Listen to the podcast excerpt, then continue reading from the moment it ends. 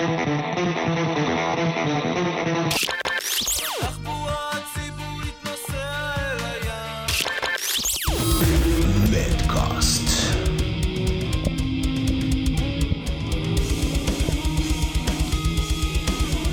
Madcast, episode number twenty-six. Oh wow! Yeah, we're gonna. Um, um, it's a different episode today. We have a morning session with a very, very, very special guest. Hi, Arthur. Morning, Leo. You're not the special guest. No, I'm not. Uh, sometimes uh, during the uh, episode that we're gonna do, we're gonna wander off to faraway places. This time we're going to wander off to Huntington Beach, California. We have a special guest here today with us, uh, Mister Jeff Doc Lauch. Good morning. Good morning. Yeah. Pleasure to be here. Um, so good, good opening, Leo. Yeah. Finally. twenty-six, it took him twenty-five episodes to do like that. His openings are shit. Oh, that good. was good. Yeah, that he thinks good. they're shit. I think they're great. Yeah, well. um, anyway, so well, maybe you should try opening. No, no, I he's do. he's a must mu- much worst. Uh. You don't want him to open. Yeah. So uh, you've been here like uh, the fourth time in Israel, right? I this is my fourth trip here, actually. Nice. Yeah, I I would always, you know, pre-COVID, I would be shaping in other places in Europe, and I when I'd be, you know, finishing up, I'd give Arthur a shout, and I go, hey, you know, I got a few days. Nice. Give me a ticket, and I'll come, and we could do a, we could do a, you know, sit, meet and greet, and, you know, custom order thing here, and um, so we did that three different times, and I enjoy it so much. Yeah. I know you're a food enthusiast. Yeah, oh, yeah. Israel and is my, the place. My friend Arthur is like my probably number one guy, yeah. Food guy. We're foodies. And um, so, yeah. So that was, I mean, that the food here is yeah, amazing. Epic. Second to none.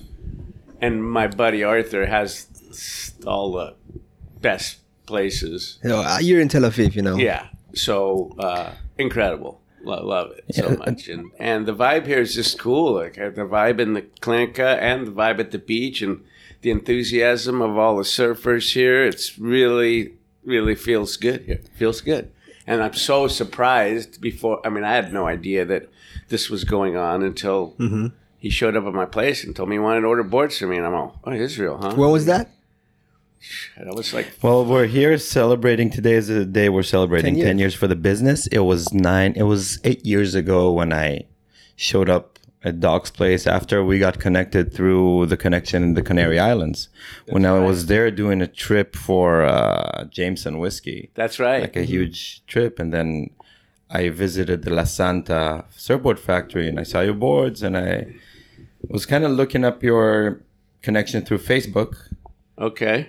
And then they got us connected. And then that's right. Right Miguel. After I went to visit California, I went to visit Cordell, and then I came to visit you. And then I remember that day, it was a very, very special day to me to enter, finally enter the H Q of um, Surf Prescriptions, you know, after so many years. Was ago. the same the same place that you're in right now, or is it a different place? No, we moved two years. Oh, I was in that building for twenty-five years, wow. The one that he came to. But I moved two years ago hmm. to a location close to the beach now. I was doing everything. It was full factory with come in blank, go out a finished board for twenty-five years in that place. And then, uh, you know, the whole things, everything got weird. And my landlady decided she didn't want fiberglass resin in there anymore after the, all that time. And I could have maybe fought it and stayed longer, but I don't know. It was running a, running a glass shop. Is a it's a whole nother thing than running just to produce the board. So um, I go, I've been doing it for so long. It wasn't like I didn't know how to do that aspect of the business, but it wasn't what I did yeah. every day. Yeah. I just shaped them and painted mm-hmm. them and, you know, tried to keep everyone happy that was working on the board. So I moved to a new location with a showroom. Always wanted a showroom. So I now have a showroom. Built uh, a air spray room, a room for my shaping machine, and a and a shaping room, and then a nice little spot in the back, and I'm really happy. Glassing right. is done. Um, so great. T- t- as your customer, hate saying, hate using that term, customer, But um, to see the change from you controlling the whole operation, the only thing that was affected is a bit the lead time. Yeah. But just a bit. I have to say that for you, it kind of let you a bit more loose and easy on just yes. shaping and painting the boards, just your art, you yeah. know, and what you actually specialize so, in. Okay. And then you outsource the glass job. And I'm happy to say, you know, it's glass now at one of the best glass shops in the world, really? Mystery Glass. Ooh. That does for many other names. And I think it, it, it actually, everything, the whole package is way better. It's worked out well. Worked really out well. Has. And I, it just it the affected the lead time, but the fact that we're working so closely, it's still yeah. really fast, and the service we can provide to people in Israel with custom order, and I'm, the, I'm proud to say best in the market. And that's tur- that's turning around too, and it's getting. I mean, when I first when I first moved into that building, I was calling glass shops because there was a crazy boom. It was, you know, the COVID, and you. There's a lot of things you couldn't do, but you could mm-hmm. surf. Yeah. So surfboard, yeah. hard good surfboard spiked. Yeah. Like exploded. Crazy, yeah. crazy. And it Same was, uh, I was calling glass shops and they were all, oh, we, you know, giving me these crazy how long it would be. And like uh, some people didn't say, we can't even do them. And now it's, it's kind of correcting itself, getting back to where it really. Yeah. Uh, naturally should be, I think, and the glass shops are calling me now, so nice. It's a it's a much better. I'm in a good position now for everything, really, for the whole the whole the whole package. Nice. So you're in Israel for like uh, four days, I think, right now. Did you get the surf? No, we didn't have wave, right? Um, we did. We did have. Uh, this is the first time he actually he came with his family. Oh, because I nice. I promised him, you know. Um, yeah, it's the first, fourth time, and I'm I'm stoked that everyone, each one of your trips was different. Yes. One time we did the the workshop with the shapers here, talking about varial foam. Oh, that was that was we cool. Did, we yes, did the Turtle right. Fest Day one oh, day. Oh, that was amazing. Yeah, so every trip we did something different. That's right. And this time you came with your family, so we focused on really, you know, your partner Amber, his wife, mm-hmm. who's. Yeah, we're going to talk about your partner. Because yeah, we'll talk about that as well. So it was more focused on traveling and seeing, you know, Israel. But, you know, the day they arrived, we did have the first winter swell. Yeah. Remember, we checked the surf. This is actually the first time you didn't surf because you focused on the family. Yeah, yeah. But, you know, remember we went out and went through the boardwalk and there was this weird scent smell in the air. Yeah. And... in Tel Aviv, I'm sad to say, they, you know, every time the first rain comes in, they spill, yeah. they spill the sewage right into, right into where we surf. And, uh, you know, I surfed that day and there was, besides the smell and the crazy watercolor, yeah. there's a lot of plastic in the water. So I've been doing it for years and years, and I would recommend it to my friends who surf everywhere. In Israel, just pick it up and just yeah. put it in your yeah. in your trunks. We have, we have, it's, it's not only one plastic piece up. Yeah, just... actually, it's not only in Tel Aviv. I live in Eretz Yisrael, like ten kilometers uh, uh, north from here, and it's it's everywhere. They also spill sewage to the water, and each time after the major uh, winter storms, you have like all the beaches like packed with dirt. Um, and dirt in the water is really oily. Yeah, it's oily. So the wax huh. doesn't really. Even wow. the stickiest wax doesn't help you. I couldn't, wow. I, we, I use booties here, not because it's cold, because it's slippery. Wow. yeah. yeah. Well, we know, were we were actually on the beach there, um, just hanging out at one of those little beach cafe things. Um, they were on their spritz. They were having spritz, and we had some hummus, and it was the lifeguard kept saying stuff in Hebrew, and then he would say it in English. The water's polluted. Get out of the water. But yeah. I don't know if it, people left or not. I mean, he would do it about every twenty minutes. He would mm-hmm. do this, you know, but, public service announcement, you know, I guess. You come from Huntington Beach and you've seen the days of evolution from when it was like very pure kind of also very naive times in the sixties and the seventies. And you see, you've went through the industrial kind of industrialization and evolution of the whole area through L A all the way to Huntington Beach. Sure. And the way it looks today and it feels today must be different. And we surfed uh, river jetties together. It's pretty much the same reality. Yeah. It's not that different. Yeah. Yeah. Yeah.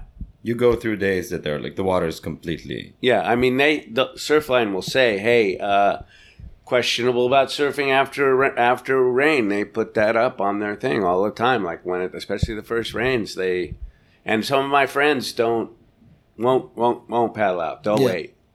They won't go. So yeah, I think it's important to say uh, just, uh, if the awareness, you know, be the awareness, and if you go to surf, just if you see some stuff, if you see some garbage on the beach, if you see some garbage, I, I almost every session I put like nylon bags in my uh, board shorts every session in the water, and I go out and then you know throw it up. It's it's it's really important. I think it's like like our second home. Yeah, for sure, for the surfers. What's what, what I see happening in on my beaches, you know, in Huntington and that, it's like this. There's this new culture, and it's really pretty cool, of people that just walking on the beach and they just have yeah. bags, mm-hmm. and they're just on a beach walk, and they're cleaning the beach, yeah. just beach cleanups, just yeah. but but but not a organized. They, a lot of those, you mm-hmm. know, where where a company will say, okay, come, we're doing a beach cleanup, and get a T-shirt away. Yeah. This random. is just a. This is more just a, a new culture, a new a new awareness of mm-hmm. people walking on the beach and just have a clue of like, that trash shouldn't be just, there. Let's clean it up. Just yeah. taking care of their surroundings. Exactly. It's beautiful. Naturally, I think it's great. Without, it's really cool. Yeah. I think it's great. We have the same movement in Israel. I think I'm, I'm a member of a lot of WhatsApp groups of surfers, and some, you know, you, you have like a message like that like once a week. Someone is saying, I saw some garbage on the beach. If anyone's available, please come clean it up, you know. And people are coming with bags and yeah, just it's picking really up. Cool. It's yeah. really cool. It's pretty cool. Um, okay, so it's pretty nice having you the fourth time here. And um, I told Aldo, hey, let's let's do a podcast with Doc. And uh, we're going to uh, continue doing some uh, others other episodes with uh, people not mainly from the scene in Israel, but it's an honor to have you here because your experience and your years in shaping, and it's like good time of picking your brain and, and see where did you start, uh, how, what was your inspiration. And it's kind of interesting because you go back, like you said, I was twenty-five. A, a, a long time. Yeah, yeah, yeah. So yeah. I'm, I'm kind of interested to know, how did you start? I mean, why shaping? What was your first encounter? Okay, the, how I got into shaping. Um, and when? Yeah. Yeah. Well, uh, I I had an older brother that was four years older than me, and um, he was he's a very social guy. He was uh, always out and about, and he was really into surfing. Him and his friends, they were like the next generation. I was just a. He was sixteen, and I was. What, twelve or something? Yeah. And then when uh, was that? When were you at twelve exactly? Just so we can. Um, like well. Four years ago. It was a while ago. I don't know. We we don't really need to give the dates yet. It will, if it, if anyone wants to pay attention, they can put the numbers together and they can figure it out. Uh, yeah, okay. We celebrated your birthday. Yeah, we this did. week. We did. But I'll, I'll just say, so he he was uh, he got a job in at this surf at a at a uh, surfboard factory. It was downtown Huntington back in the day when they actually had. You know, downtown Huntington, there were surfboard factories mm-hmm. right by the beach where mm-hmm. they made boards. And this was called Plastic Fantastic. Mm-hmm. And at that time, all the best surfers in the world from j- j- Sorry, Hawaii. Just so you we will put it on the right perspective in time, it's like the seventies, yes. right? Late yeah, seventies? Uh, le- sixties. sixties. Late sixties. Okay. Late, Late sixties. sixties. Okay. Late sixties. Yeah. Right at the beginning of the shortboard revolution. Mm-hmm. So he would go there. He was the cleanup kid there. But he was... He was smart and perceptive and saw what was going on, and he would watch because he would clean the place up and watch every phase of the of the process, and he figured that he could do the glassing. So he at my parents' garage, we had a detached garage just inland from Huntington Beach in this place called Fountain Valley, and uh, we were fortunate because we had this tract home, but with a detached garage that was. Off by itself. Mm-hmm. So he put a little sur- little glassing factory in there, and I would go in there and watch him and just be fascinated by the whole thing. And uh, it was a shortboard revolution. So he was bringing he would get a new he would get a new board like once a week or every two weeks. He'd be bringing he came in with like a you know a big weird looking log thing, and then they were started getting shorter and they were getting changing so much. Mm-hmm. And so I got to see all that go down. And uh, I was, you know, intrigued by it. And then um, I, I met this girl and it was in like freshman in high school, and uh, we went to her dad's house. He lived inland, like L A somewhere, and there was there was grass was really high in his backyard, and we walked out there, and there was this gorgeous Weber performer mm-hmm. with the with the fabric inlay all glossed and polished. I mean, this thing was immaculate. I don't. He wow. rode it once and threw it in the backyard. Wow! And he's all, "Whoa, kid, you want that board? Take it." And I'm all, "Oh yeah, this thing looks insane." Not that I was about that, you know. I wasn't really about riding something like that, but mm-hmm. that board was gorgeous. Yeah. My older brother saw the board, and he he was not really that good at surfing, especially the short boards, and he was way better at riding a log. So he goes, okay, I got this planer. I got this power planer, Skill one hundred, mm-hmm. which is the planer of choice for shaping to this day. I mean, I still have the planer. I still use wow. the planer. Wow. And he goes, I'll trade you the planer for the log. And, and I'm it's, all, it's still working? You have it? It still works. Yeah, wow. I had it, I've rebuilt it a few times, but you it's send a working a planer. That. Yeah, you got to yeah. send us a picture of that. Oh, okay, I'll send you guys a picture of my planer. And so, uh, yeah, so I did the trade, and now I had a planer. And I'm okay, I'm going to try to shape nice. a board. And uh, I bought a blank.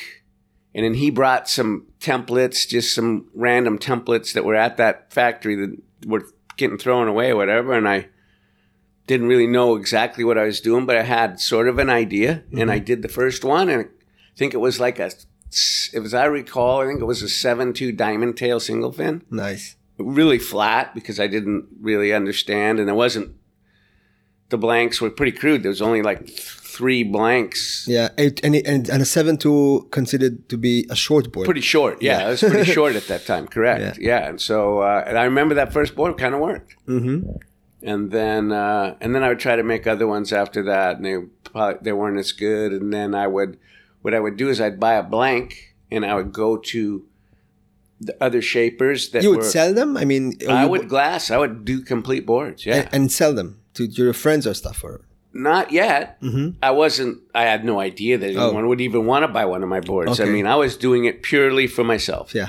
Because I felt like I was, I mean, I was arti- I was an artistic person. Mm-hmm. I took art classes in school. I did, I excelled in art, not so much in the other subjects of school, yeah. but like that was my, your thing. I don't know, that was a God-given gift yeah. to me, yeah. my hands. So I, uh, I would go, I would do a couple, and then I would go buy a blank, and I would go to name name shapers of that time and take the blank, and I would go, hey, I'll, will you, uh, I'll pay you to shape this blank for me. And I just want to watch. And I'm like...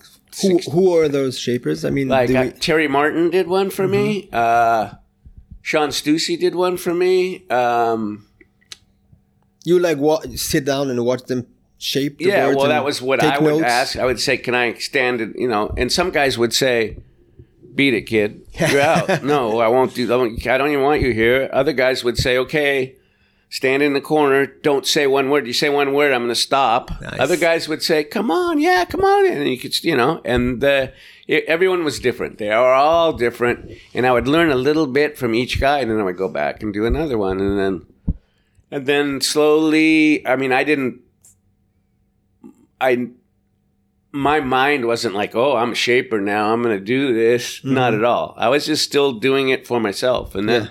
it was the, the most natural thing to do. It was the, for me. Yeah. It was the natural thing to do. And I was learning, I would learn little tricks from each guy. And so I kind of refined stuff worked for me. Some of the stuff that I learned from one guy. And so now I'm, you know, seeing probably six different shapers techniques. And I got my own technique from those other guys. Wow. And uh, I just kept doing them. And then one day, this guy, friend or or guy, you know, some random guy goes, wow, your boards are looking pretty good. I want to buy one. I want you to make me one. And I was just, I remember being shocked, like, wait, you want me to make you a board? And uh, you're actually going to pay for that? Yeah. And I'm all, wow. Okay, well, okay. Yeah. I mean, yeah, I would love to. And then I did one. And then it just. When, I, when you made boards, did they have. Some kind of a logo or like a name on them? Well, yeah, my my and brother. Art, did you at that time you already started with your special art thing or or? Well, no, what? well, not so much. There was no, there was no. We weren't painting on boards at mm. that time. No one even had a concept of. I mean, the boards were getting glass with Volan. We didn't even have the Silene. Okay. The Volan, you see the lap, and you'd have to trim and trim laps and everything. It was, it was pre-modern materials, and um, my older brother and his business partner. Yeah, I mean, this is this is late yeah, the, the, sixties, so yeah, you can surf imagine. Surf world is a uh, yeah, can, business partners is something. Very, you can imagine, yeah, you can imagine, yeah, and it's and, and it's everything you're imagining right now. It's like nineteen sixty-nine. Surf yeah. business is surf business. Yeah, right. Yeah, and uh, so that was a, this was going to be a perfect front for them. They were going to be Freedom surfboards. Mm-hmm. So uh, yeah, Woods, so, Woodstock hippie time. Yeah, so it was Freedom, and I was. Uh, So I took that name. I was into the name. I thought that was cool, and I was I was a hippie. You know, I had kind of long hair, and I was uh, I was just like a hippie um, board. And Doc, who are the names? It's it's just before, you know. It kind of relates to that to our chat about Morning of the Earth and when we right. screened it. You told me about when you went and watched it, but it's just before that. Who are the names like the surfers that were very influential back then? What was the shape that was? Yeah, they you were. You talk um, about the shortboard revolution, but what was the exact kind of? Yeah, they were um, like okay, like at that at that Plastic Fantastic factory, uh, like Jackie Jackie Baxter, uh, Jock Sutherland, uh, Jeff Hackman, uh, Steve Bigler, like uh, John Boozer, um, all the, a lot of guys from Hawaii. Would come to Huntington and back and forth. These was there was a big con- there was a real David, connection. David Nueva. Nueva was yeah. Nueva was Huntington. He's also based sure. out of Huntington. Yeah, Nueva was Huntington for sure. And there was the San Diego crew that started the kind of fish. Twin yeah, fin they were doing. Back yeah, then. They were doing more. Um, yeah, a different kind. We we were influenced more by the brewer shapes. Mm-hmm. From Hawaii. Uh, but the brewer from Hawaii and like Sam Hawk and Chris Hawk and. Those guys would, and we were all, I was influenced by the brewer shapes. So it was still single fins. Oh, yeah. Yeah. Just shorter. Yeah. Yeah. And go, going shorter, going shorter all the time. And, um, yeah, I was influenced. My area, the Huntington Beach, because of the Hawaii connection, we were very influenced by the brewer, sort of like uh, more more gunny-looking things. Yeah. So is Huntington Beach like really the first industrial hub of production in California? I don't know. A lot of people would say San Diego, you know, I don't know. There, and then there's the whole San Clemente, Dana Point zone too. And then there's the South Bay. So maybe the South Bay would have probably first, like Dewey Weber and, and, uh, the guys. And, yeah. I mean, like era. A hub that there's many shapers coming, not just one place. Yeah. I mean, um, it was all over California. Yeah. I don't think kind of, yeah. Probably Santa Barbara as well. Yeah. Yeah. yeah there was yeah. hubs where the waves were. There was hubs of board building for sure. I'm just looking to get some facts, but no. Yeah. Nothing. It was just like a general general evolution of a whole area. Yes. Yeah. And the and that shortboard thing was was exploding so fast. Like uh, the boards changed overnight.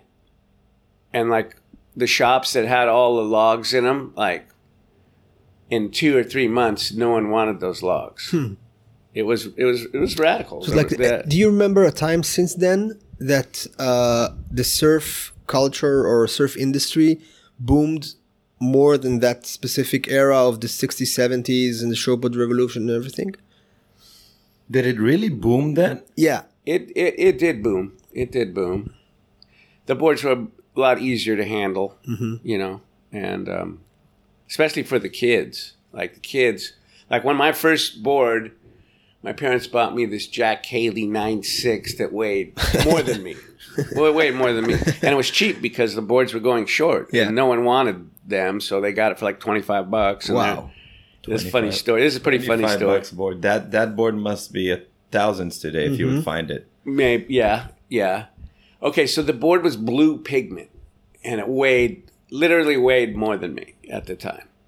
And and my older brother, because he was already kind of getting into it and worked at that surfboard factory, and and, when my, and my dad goes, oh, yeah, if you uh, sand all the blue pigment off, the board will be lighter. And I'm all, Well, well, okay. Yeah, I'll do that. I'll do that. And it was so funny. My dad would go to this like tool rental place, mm-hmm. and he would rent me this vibrator sander and buy me like four sheets of sandpaper. And I would just sit on the board. Forever. And on, forever. Forever, yeah. And I, I remember so clearly, I'm sitting on the board, and it's up. We got these sawhorses. It's in my driveway. And I'm plugged in, and I'm just vibrating, sanding on this thing like for hours. Be lighter, be lighter. Yes, yeah. I want to, and I was thinking, whoa, it's gonna really be lighter. I thought, oh yeah, it's gonna be, this is gonna be great, you know. And I remember looking up out the kitchen windows. My dad yeah. had his coffee, and he's just, he's just busting, laughing at me, and I'm all, what? And then my old, my, my older brother, they were in there. They just were having a chuckle about it, but like. I mean, he created a monster. Yeah. I mean, I did not. I would did. I didn't stop until that board was white.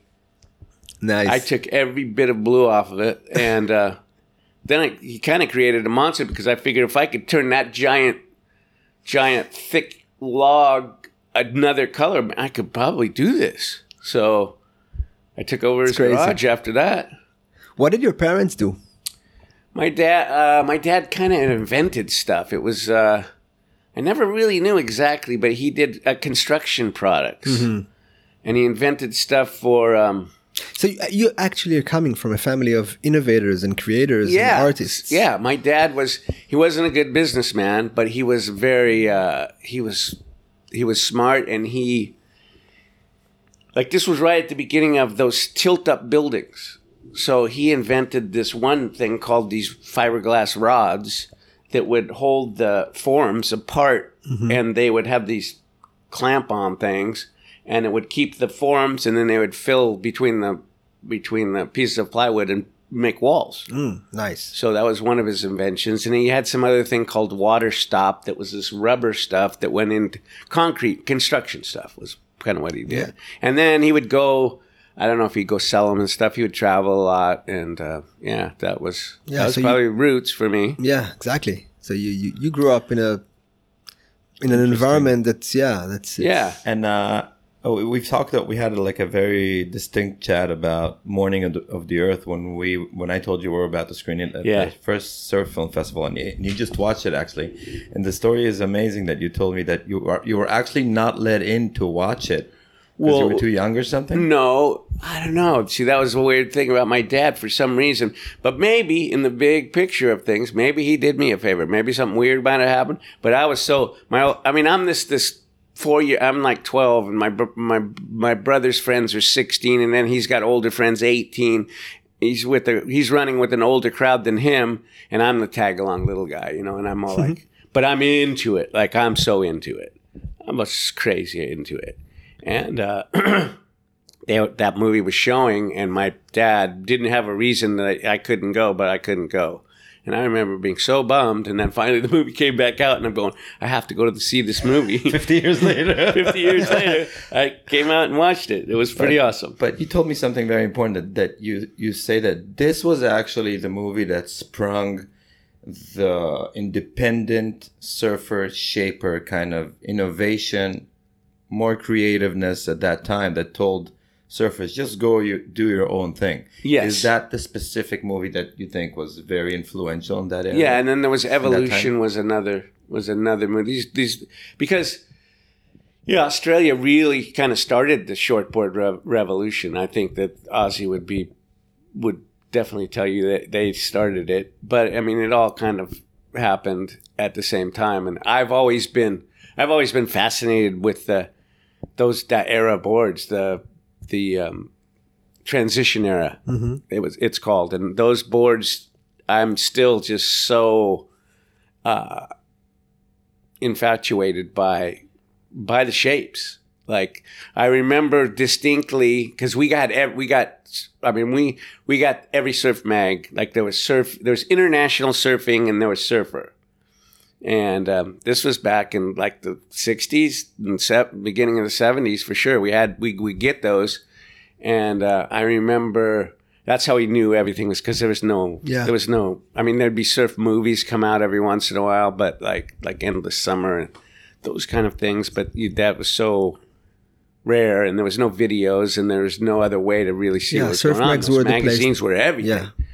And I remember seeing that um, McTavish and brought Nat Young and some other Aussies, and they went they and they they documented it well with photos and stuff, where those guys took their the McTavish V bottoms and they took them to Honolulu Bay. And I remember like looking at those pictures and looking at those boards riding those waves and the and the length of the boards and how the the the way that they were surfing the boards was different than anyone had done. Mm-hmm. And this lines that they where they the positioning on the waves, and I was just I've always been fascinated with that. And so yeah, yeah that was all happening. I mean, it was happening like every every day. In a way, the transitional boards, I think there's a real revival now with the with the trend that's going on with those mid-range. Oh yeah. Translated into twin fins with channel bottoms and oh yeah. Modern like the, kind of interpretation of exactly that time, just early oh, seventies, yeah. mid-seventies. I mean, there's a Before lot. Before they started really shortening in the boards into twin fins and really short. Right, right. When they boards. were going from, I mean, think about it. They went from every, nine foot was like a short. They were ten foot, mm-hmm. nine six, a lot of nine twos. All of a sudden, they go to eight two. And then all of a sudden, now they're seven two. And that th- those sizes are...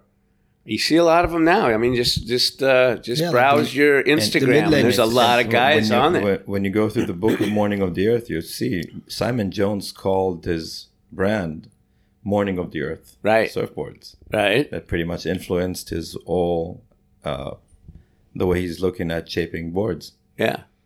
I mean, it's uh, it's really cool. And I that that's a whole, it's a whole new sort of... Uh, category of surfing, that that mid-length, and we don't I mean, we used to call them fun boards, but no one you don't it's not a fun board anymore. Now it's a mid-length. Thrusters, eggs, and yeah eggs and today with the twin fin and the more balanced shape and foiled tail ends of the boards, it's much more performance oriented. Sure. And i th- i think i think at least for me, and I think for a lot of people too, it's I mean, to ride a longboard properly, not easy. No. You can stand on it and aim it, but like to to ride it good, like I have my, I have a mad respect for those people, for anyone, girls, guys, young people that can ride a log well. But those uh, mid-length boards are, especially for older guys that they're, you know, out of their prime, they can't ride a five eight anymore just because they're, you know, don't get to surf as much. They have a, other things going on in their life. And it's all about having fun. Yeah. So catching waves, catching waves, and up and riding. So it's it's much much more accepted. Mm-hmm.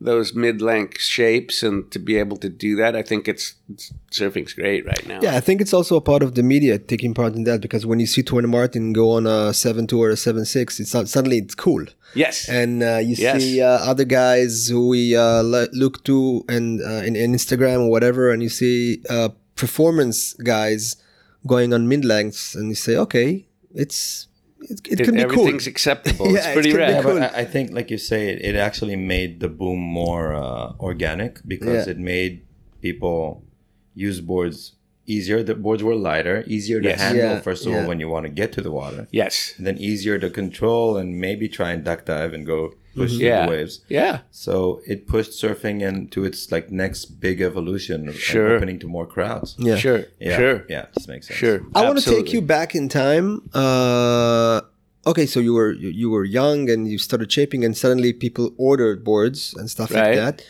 Um, I want to take you a bit more to the future from that point. Okay. Uh, to the, to the point where you, I don't know, discovered or didn't discover, or did it come naturally? On twin fins, because that was like when when Arthur introduced you to Israel, uh, sort of say. Uh, I think the most uh, selling boards was the, uh, the the fish, right, Arthur? I think the twin fin. I remember seeing that board everywhere, and it's like the the board that uh, was immediately. Uh, well, I don't think it was discovered. It was rediscovered, because yeah. that was just exactly the time when he started getting into shaping commercially, like mm-hmm. mid seventies. Yeah, and that was the shape that what that was the next evolution of well, shortboard yeah, revolution. Because okay, right, like w- after okay, the boards are going shorter. we're we're influenced a lot by the by the brewer shapes. We're um, kind of more pulled in tails, where mm-hmm. the San Diego guys had wider fish. They were into the eggs di- and different rail shapes too. We had the more flat deck, and um, and they had really foiled out rails. And they they they still have those boards down there, and we still kind of do flat decks in our area. I mean, it's kind of funny. Um, But it's uh, because the wave and the conditions are different, or it's like yeah, a little bit, a little bit. I mean, they have uh, they, they have a lot of like soft point breaks, mm-hmm. and they have some heavy briefs and stuff there too. But there's a lot of uh, um, I don't know if the you I would say the waves are slower, but there's there's uh, there's some really good powerful spots down there. Don't get me wrong there, but there's a lot of like softer, cruisier waves mm-hmm. for. Mm-hmm. You know, not the best guys. Yeah. Because those, those, all the heavy spots down there when it's on are the heavy guys are yeah. there, and that's who get the waves there. I mean, it's like anyway. Yeah, I, yeah. I had yeah. it one time at Big Rock. Yeah, there you go. And that was, you know, I couldn't almost. Did you get anything? anything? And I got something. I got a little shoulder. Yeah. It's hard. It's yeah, tough. It's they hard. go deeper, they go deeper and deeper right. in front of the shelf. You surf in front of a, like, a, you can surf in front of a rock. Yeah. Yeah, and, and it's hard to get used to it, you know, coming off. Sure, and there's guys yeah. that live for that spot, you know, that yeah. that's when mm-hmm. it's on, they're going to be out there, and they know it, and yeah. yeah. But yeah, so, uh, I don't know, where were we? Mm, twin fin. Okay, it's twin fin. Okay, so um, I'm I'm shaping away, and uh, like I said, Sean Stussy was one of the guys that I went to. He's about my same age, maybe a little, maybe a year or two older, but he was... He'd already been established, and he was shaping professionally for a couple of different um, brands, I believe. On it, and then um, and then he broke off on his own. But like I had him, he was one of the guys that when I would go to different guys, mm-hmm. and I learned some stuff from working with him or in his garage. He, this was actually I went to his actually actually I went to his his shaping room at his parents' house, like inland from me, when he shaped my board. And it was just early on. And then, um, like, I'm just doing my thing. And then uh, I saw him somewhere, and he's all, oh, hey, uh, hey, your, you, your your shapes are looking good. And I'm all, oh, wow, thanks. And he goes, do you, I, I need someone to do some shaping for me. Would you want to do it? And I'm all, that was like, for me, that was like, oh, heck mm-hmm. yeah. And so he had me come down to his place in Laguna Canyon. And I'm still at my parents' house doing them in that, in that detached garage. And uh, he's... We worked together. He um, got some, got some. Um, you know, he he drew, drew templates on a few boards for me, and he goes, he goes, go make templates off of these. You know, he just drew them out, and I had to go cut them at home, and then make templates off the boards that he drew, and then he showed me how, walked me through the process of how, of the steps yeah. on how to shape. The way he wanted them finished. So I like I was there with my Polaroid camera, snapping Polaroids, and we made little notes and stuff. And then uh, I went back to, he gave me three blanks or something, and I went back to my parents' place and did those three, bring them back down, and he would uh, he would critique them, and I would get I would be kind of humiliated when. When he would show me how like how not good they were, and that made me. But it did, but I, I learned a lot, and I learned how to look at a board and how to see things that um it was like it was really instrumental in making me a, a more refined, yeah. better shaper. That, yeah. that um, opportunity was so insane. Chronologically speaking, we'll still get to that re- new revolution of, of fish and twin fins, but um we're talking mid seventies. Yeah, these this was when um, the Mark Richards wing swallow twin mm-hmm. fin was in More Echo performance Beach, like a Echo Beach. Right when Echo the first, Beach. right when right when twins started on tour. I mean, everyone yeah. was on, everyone was on single single fins. fins, and then like Mark Richards and that that that first Lance, wave Lance, of Lance Collins. Yeah, well, that was that whole uh, the whole Newport scene, hottest hundred yards, uh, Echo Beach. Stussy, uh, Lance Collins, and Peter Schroff were the, were the kind of the kings, yeah. and then it was like now we're now we're late seventies, early eighties, and it's like new wave, and that that board that that was the first big blast of the twin fin, mm-hmm. and they were um, They were different than the, the twins that were like the San Diego guys, the old school fish. Yeah, Steve much Lee's. different. Where the they had big keels, and I mean, the, they were make they were on those boards yeah. back then, and that was kind of what Nueva's yeah. thing was kind of like off of that mm-hmm. was off of the I call I call it the old school twin. I don't know, but it's, yeah, the, yeah. Mark, like you said, Mark Richards brought in the flute. He had an upright. He had flute, upright fins, upright loose. fins, like uh, more V, uh, double winger. Real narrow tails. Yeah. yeah. It's like a fin. short board, but with a twin fin and yeah. more radical. And the and San Diego guys with the Steve yeah, Lee's. And they had the f- kind of flatter rocker and the, yeah. and the big keels glassed on the back mm-hmm. and more for open turns, where the M R boards and that and the ones that those guys were making in Newport, much more rocker, a lot of V, and really for getting more radical in mm-hmm. the pocket yeah, and vertical, doing yeah. doing radical stuff and um, getting the having the board slide and drift and things that you really weren't get, feeling you weren't getting, or maybe the best guys in the world were getting on a single fin, but not the, not a average surfer. Mm-hmm. But now an average surfer could get on one of those twin fins and be just be and faster, and go yeah, faster. I I remember that first one that I made because that's what that's what Stussy was. I mean, Stussy was doing millions of these twin wing wing swallow twin fins with his. He had insane paint jobs on them. They were just they were they were so cool. And I was so fortunate to get to be into this thing. And he would have me do, uh, that's mostly what I did for the first, I don't know, a couple of years that I shaped for him. At Freedom, Freedom surfboards. This was when I'm still, well, this is, yeah, this is at Freedom where I was doing them in the garage. And then, and then, so now it's like nineteen eighty, maybe. Yeah, nineteen eighty. And I'm in the garage making my Freedom surfboards, my long hair, just kind of doing my thing. And but that's when punk rock exactly kind of pushed in, and it's not it's not peace and love anymore. Yeah. No, it wasn't. And um, so I'm in the garage. I'm in the garage. Freedom surfboards, just doing my thing.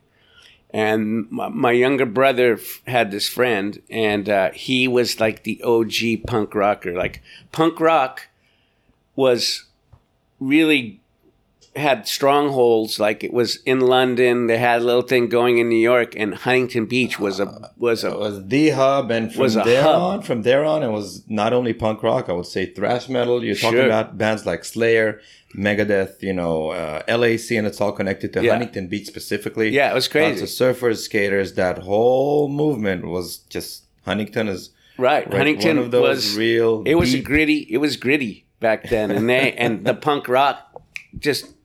Connected so well, connected so well, and the punk rock thing just took a hold. And this kid, my brother's friend, he he, he gave himself, every gave everyone punk rock nicknames, and he called himself Rex Collision. So he's Rex Collision, right? I'm Rex Collision, and he goes, and I he was in the backyard, and he's just this little, he's skinny. Kid with the he had like he looked he wanted to look like Johnny Rotten, you know, his hair was like that and whatever, and he wore fun, funkiest clothes and stuff, and he was just. By the way, Johnny Rotten, we're gonna watch him at Hellfest with mm-hmm. Public Image. Oh, I saw that? him not too long ago. He still brings it. Yeah. And so uh, he was just bouncing around the outside of the garage, and he's all. And I had my my hair was all wild, and I had the dust mask on, and he looks at me and he goes. Oh, it's the Mad Doctor. You're Doctor Mad. And he pointed at me, and I'm all, what? Shut up. Beat it. You're like, what? Like, beat it, you know? And I would just go, whatever, go make myself a sandwich or whatever. And then he would, I would tell him, quit calling me that, kid. Like, I, I'm not, stop it, you know? Like, beat it. And every time I would do that, it was like pouring gasoline on a fire. Uh, yeah. It just made him just he knew he had he knew he had yeah. something on me. I guess that's kind of punk rock, right? Like if you if you can poke somebody and he doesn't like it, then well, okay. Keep poking. That's keep poking, right? Yeah. And so so now I'm like Yeah, we I'm, have I'm, a famous friend in our group that does that. We call him the evil cat. Okay, yeah. There we go. Yeah. So I'm like I'm like downtown Huntington walking down the street, and he's like two blocks away, and he runs out into the middle of the street, and he starts waving his hands and yelling and pointing at me. That's Doctor Mad. Look, hey, everyone, look, you see that guy? He's the Mad Doctor. He's Doctor Mad. And I'm all flipping on the bird, and I'm like, like beat it. Like, what? Stop. And then, uh, so now, so now it's like my parents, they, they, uh, you know, they, We, we were going to move, so it's like, okay, this thing's over. Like, what am I going to do? And I was stop. doing a few boards for Stussy at the time, and I'm mm-hmm. all, okay, like, I think I'm going to try. I think I'm going to try to make a business out of this. I, I should try. I mean, I got my own clients and I'm doing the thing. And so and my other, my younger brother was making fins now at the time, and he was making fins for like a lot of guys. Hmm. And this was like, now there's like twin fins, and this is the beginning of the thruster too. And so he's making fins there, and I'm all, let's, let's get a place. And he's, so we looked around and we found this little factory, and, and now I've got to get like permits and legal stuff, and I couldn't, there's no way I could get Freedom, right? I mean, like yeah. Freedom is a, I'm not going to be able to get that name. And f- Freedom in the, like, nineteen eighty or eighty-two is when I formed the business. And Freedom in eighty-two was so, like, not, um, anarchy, maybe, you yeah. know? Would have been more, would have been more the case.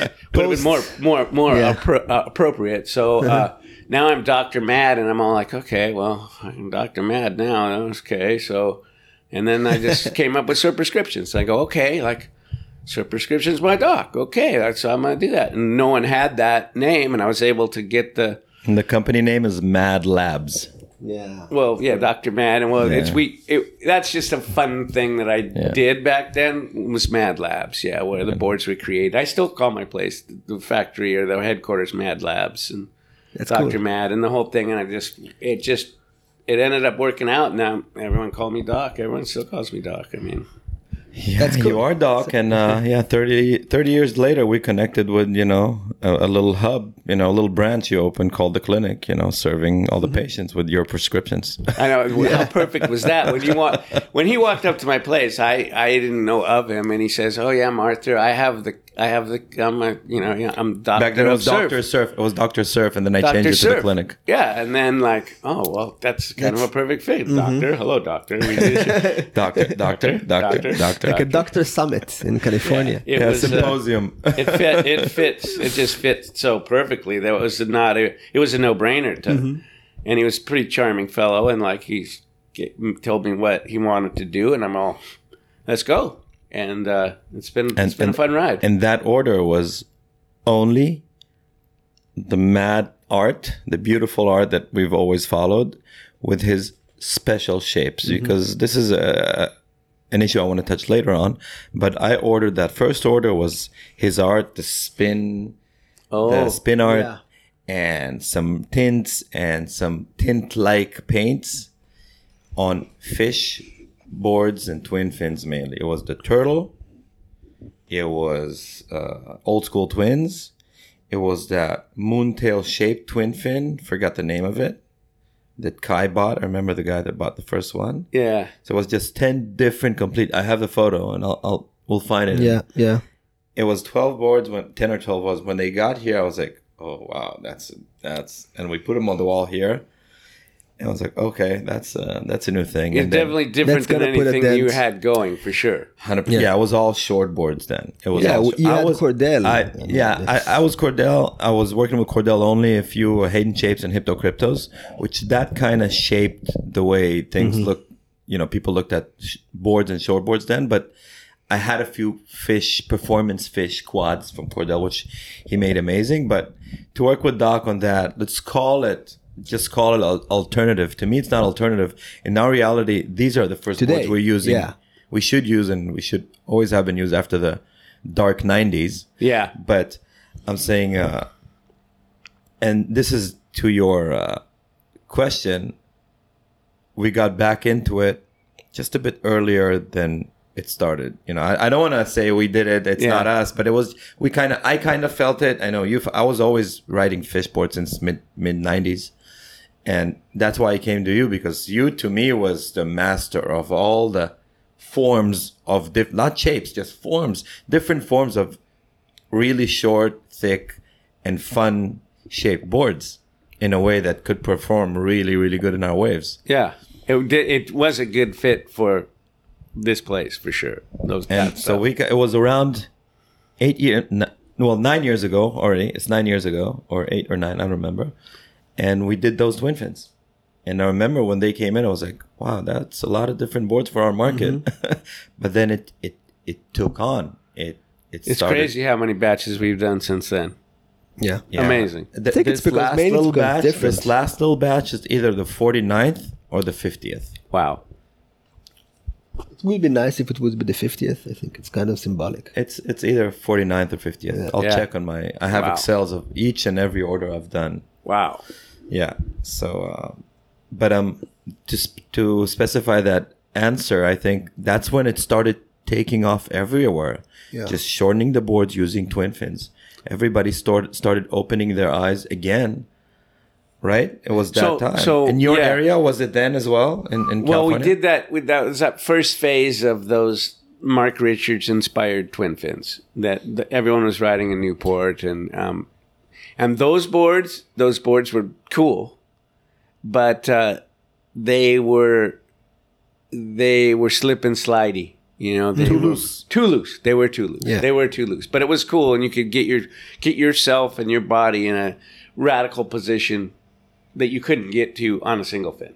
And that was, you know, people were inspired. People were going places on waves where no yeah. one went before. I mean, that's been the progression of surfing, I think. That's why the boards changed the way they look. But I'm jumping fast forward to that yeah. eight years ago time yes. that everything changed again. Yeah, going that was back the in time and revisiting. The, it did. That was like the re the the I don't know the uh, the second coming or the third coming of the twin fin of the twin. Fin. Yeah. Might be the third coming. I don't know, something like that. Where this, yeah, probably right about that time, and then that that classic San Diego old school twin. Popped up again. Popped back up again. And that board will never go away. Mm-hmm. Now. Now, well, now it will never go away. It's too good. And it's too, it's perfect just the way it is. Like, yeah. people do different versions of that thing, and they'll throw some concave in it, or, you know, they'll change the rails, this and that. But the basic concept of where the fin placement is, the wide swallow. V. All the, the way. V. Uh, it's just such a... It great, works. It's an iconic board that you can ride in a pretty crazy big range of waves. I mean, there's people that ride those things. I mean, Tom Curran on that Fireball Fish was was a lot of inspiration back in the Search movie, whatever. Like, that and was that is huge. Early, yeah. That is early, like, ninety-three, ninety-four, ninety-five. Okay. And that was that Beyond spark. the Boundaries. Beyond the Boundaries. That's the... Uh, That's the name of the movie, the Rip Curl movie. Okay, when, when he had the Fireball yeah, Fish. The Nias, the big barrels. Yes, yeah, that Indo stuff was just yeah, like... Yeah. And I remember seeing that and him... No one no one was doing that, like riding a tiny board on giant wave like that. Like, we'd never really seen that. And like that, he really opened up the possibility that I, you could do that. Like, that could be done. And that board with the twin fin back... could hold in mm-hmm. on a giant wave like that. Really mm-hmm. opened everyone's eyes. Like, this, there's something to these boards, and uh, that was the that was kind of the explosion. I think right then, mid nineties. That was like the second coming. You'd say, yeah. yeah, yeah. People started looking at it again after it was dropped. Yeah. Well, when Kelly came in, and yeah, the, and it the, was the, yeah, it it wasn't too. It was, didn't last that long. The second the, coming. The, no. That yeah, the eighties thing with the Mark Richards. Yeah, it did it.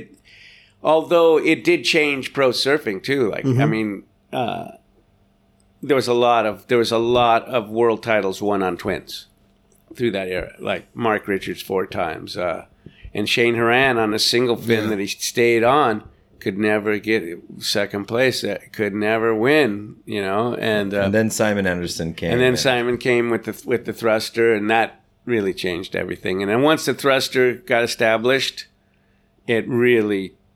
It really took over. Yeah. Shuffled that. It took over, and I think it made surfers and shapers understand they could really make the board smaller and smaller and thinner and thinner and thinner.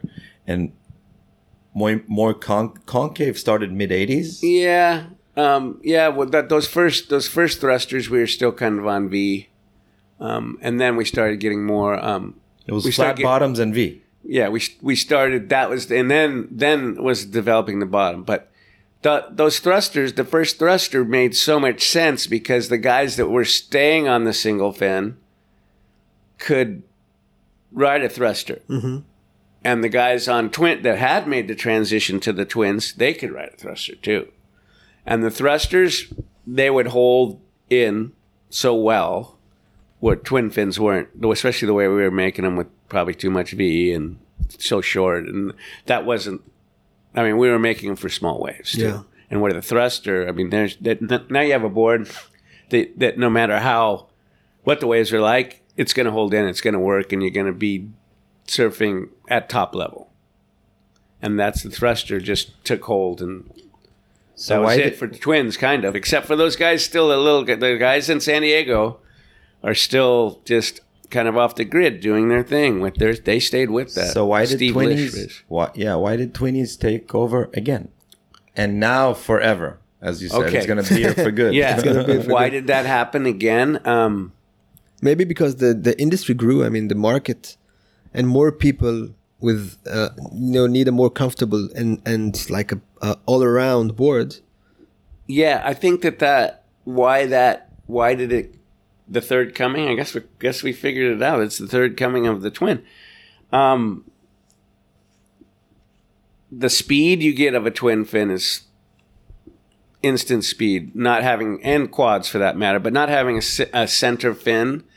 The center full foiled fin is a bit of an anchor, and it does drag. It does kind of slow the board down, but you can stay, you can push as hard as you possibly mm-hmm. could ever want. When you in the have pocket. Power. And you have power. If you when have the power. Wave has power, if, or you have power, or you're or an both. Athlete, you yeah. want to compete or whatever. Yeah, yeah.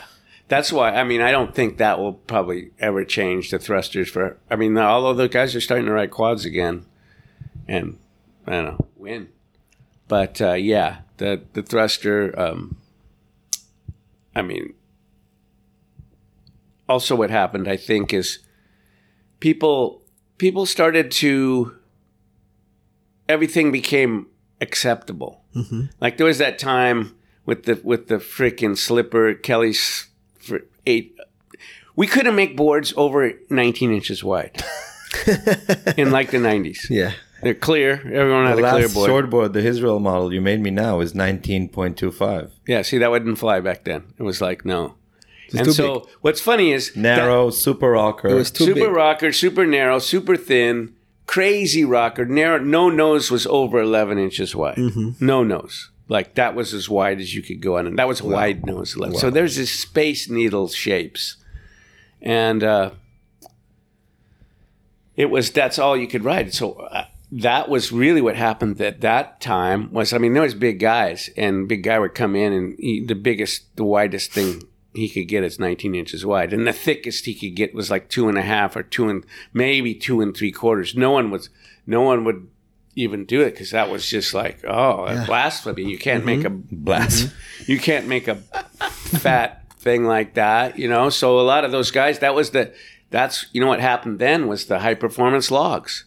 Remember that whole that thing? Was, everything yeah. was high performance. Even the, the tour was about doing three sixties and aerials and off the tops. With I remember and remember, I remember the watching Rasti Kiolana win every contest doing like five three sixties on a wave.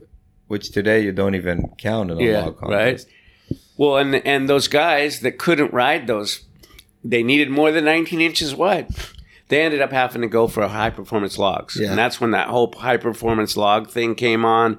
You know, crazy rocker. Like Lance, Wave Tools Lance. I mean, now he's old, and he was making these bananas with the craziest rocker logs. Like sometimes twin fin, I don't know, maybe thrusters, I don't really Oh, in Israel it was so, you know, you're talking about eight and eighties, mid-nineties. There wasn't even, longboarding was like you say, it's a it's a blasphemy. It's only shortboards, the most rockered out, thinnest shapes, light, you know. Yeah. Then epoxy came as well. Yeah. No longboards. Longboards longboards were like taboo. Yeah, yeah. It, it again, it was what we saw in magazines. I mean, we saw in magazines Kelly Slater and well, all the high guys. Performance defined, high performance defined it defined yeah. the, the perspective of everyone. And Kelly was right. the king. Yeah. Absolutely. But, you know, but the reality is there's a lot of guys that about probably a lot of guys quit surfing because of those boards. Mm-hmm. Yeah, quit. Exactly what I thought. I, I'm sure. Quit. It's, yeah. It's like, like the industry killed itself. Yeah. And like, I can't ride this board anymore. Like I'm, you know, I'm over two hundred pounds and I only get to surf on the weekends. I got kids and like, okay, yeah. this is, I'm over it's it. It's a waste you know? of like, time. Yeah. A lot of people quit for sure. And then, cause it wasn't cool. You yeah. couldn't, you couldn't have, you know, like a fun boards and stuff. That was kind of the beginning of the fun board finally started for those guys. And that was, uh, I mean,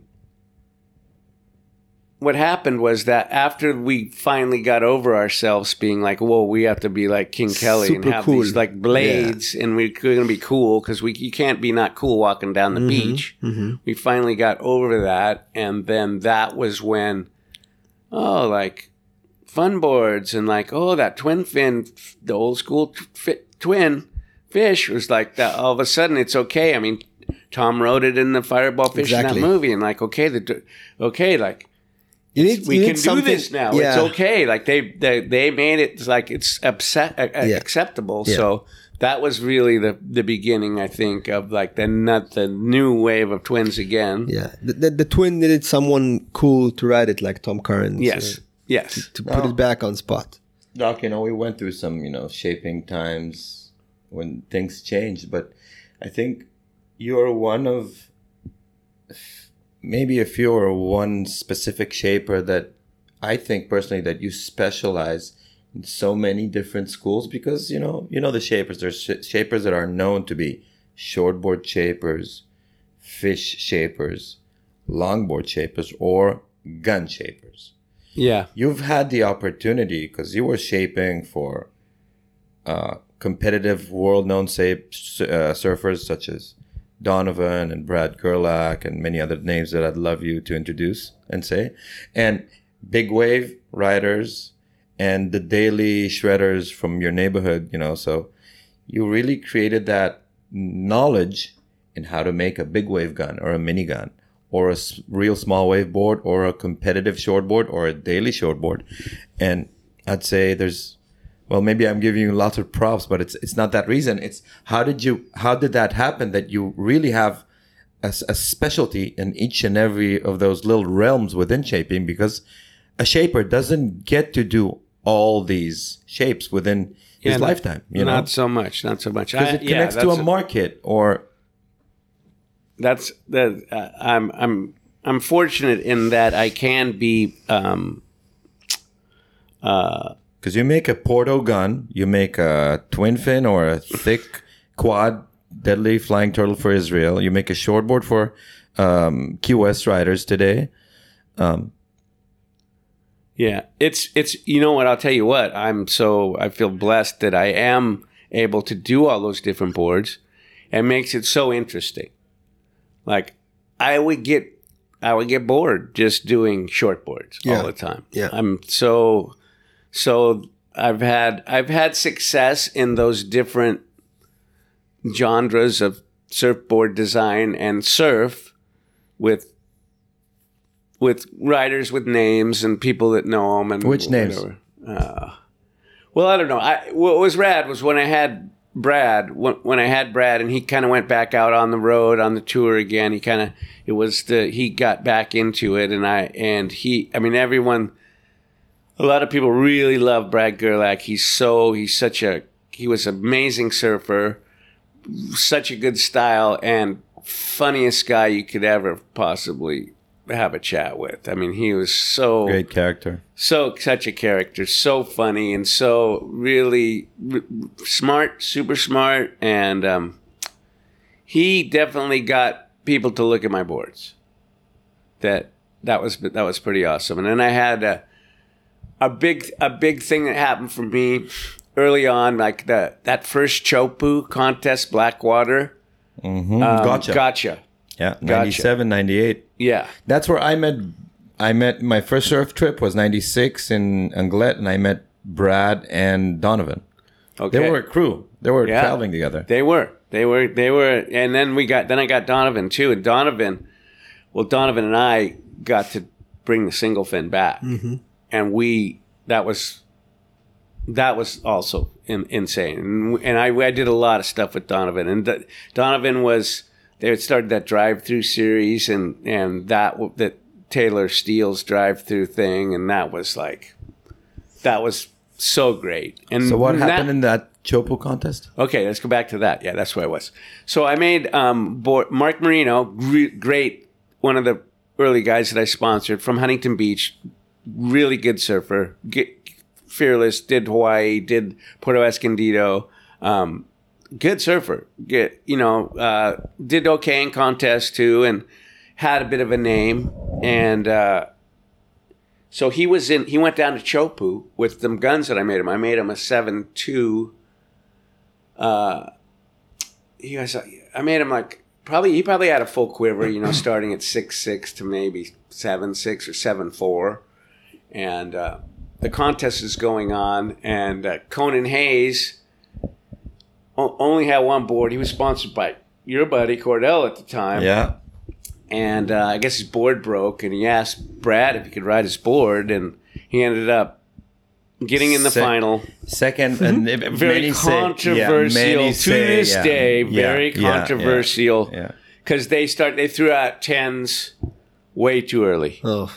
and there was no way to give someone a fifteen or an eighteen. They didn't know how to judge this that kind yeah. of wave riding. Yeah, that, yeah. it was and, different, and no, like, yeah, no one had seen. That was the first contest at Chopu that was, I mean, maybe they had contests and, and there they, that they no one knew Co- about. Co- but it was this, Kobe that yeah. won, right? Kobe Aberton. Yeah, Kobe Aberton won. And it was very, very controversial, controversial yeah. very controversial. And I I think that, I think really Conan Hayes so turned, I don't turned, remember his, that turned his back on pro surfing after that. I'm pretty sure. So uh, you got second on a dock. Yes. In Chopu.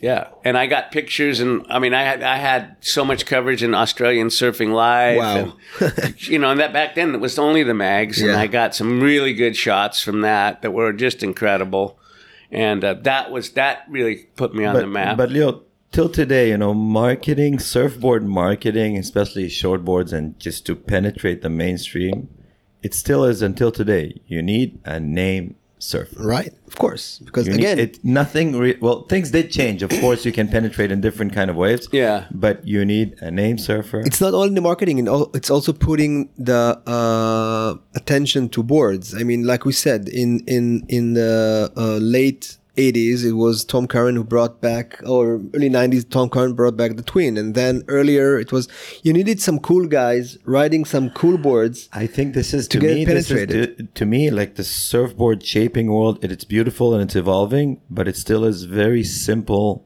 and primitive in the yeah really yeah. the formula, of really how you, romantic sense of it.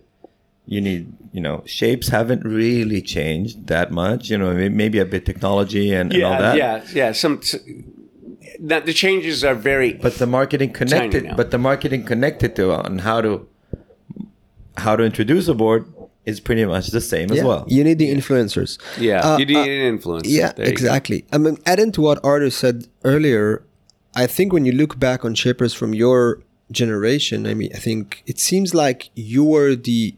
I won't say the only one, but you're one of the special guys, like Arthur said, who's, who's like doing everything, but you still try to innovate today when others from, I think, from your generation are like found their uh, main... Their, their main niche and just stick it. Yeah, and, just and stick that, it. And that, that exam- I mean, last I mean, example, sorry to cut it, cut you off, as uh, when you posted that last single fin shape and you posted and then you got Alex Nost to get a board from you. Yeah. No, yeah. And, and even yeah. that, and when, when I look at the shapers from this generation, if I look at Mart Parker or Ryan Birch, or all, all these guys were like super innovative with A SIMs. Yeah. And I mean, you stand right in that line and you're like, you have like like fifty years more of experience. Yeah, I feel fortunate that I w- would be really, I mean, I might, put, I might tip my hat to those guys, but I, and I'm pretty, I feel... I don't know. I, f- I feel very fortunate and thankful that I might my name might be in a conversation with those yeah. with those other names that are so hot right now. So hot right now. It's pretty cool that I could be, you know, maybe not so hot, but still warm. He's, he's still there. He's always no, still I, there. I yeah. think that staying rele- I mean, staying relevant in every forum, in every subject, in every business you're you're doing is like one of the toughest things to do. Yeah, just to stay relevant. Well, I learned something. You know, I spent a lot of time with Donovan. We did a lot of trips together, and um, he was he. I learned a lot from him too. And what we'd do something like he wanted to, he wanted me to make a finless surfboard. This was back before finless surfboards, and I'm all. Well, I had a thing I was thinking about. He goes, "Go make it, make it. All right, it'll be a deal. It'll be a deal. Just yeah, make it." He's doctor, pushing right? you. He's and, pushing you. And Donovan's so such a talented surfer. I mean, like he oh. could ride anything. He could pull any of these boards off here. He'd like put four p- passes of wax on it, and he would paddle out there, and he would blow your mind. He was so talented. And I think too, uh, we talk about your own personal evolution of a surfer, uh, a shaper. You are, when you work so closely when, with such a high-level surfer, he gets you into much more detail, and you evolve as a shaper yourself. You actually make a better board. Yeah. Do you agree? Well, yeah. With Brad. With Donovan? With... He still, Donovan was just this uh, idiot savant, I guess, where he was just so talented and so like beyond his next level, to where he could just, like I say, he could take a board out with no with no wax on it and would blow your mind mm-hmm. and get the shots. And he he'd be like, "Okay, we got the shots. Okay, let's go. We're out of here." And I'm all, "No, wait, oh, it's fun. Let's let's surf." And like he's ready to go on to the next thing. But he was very.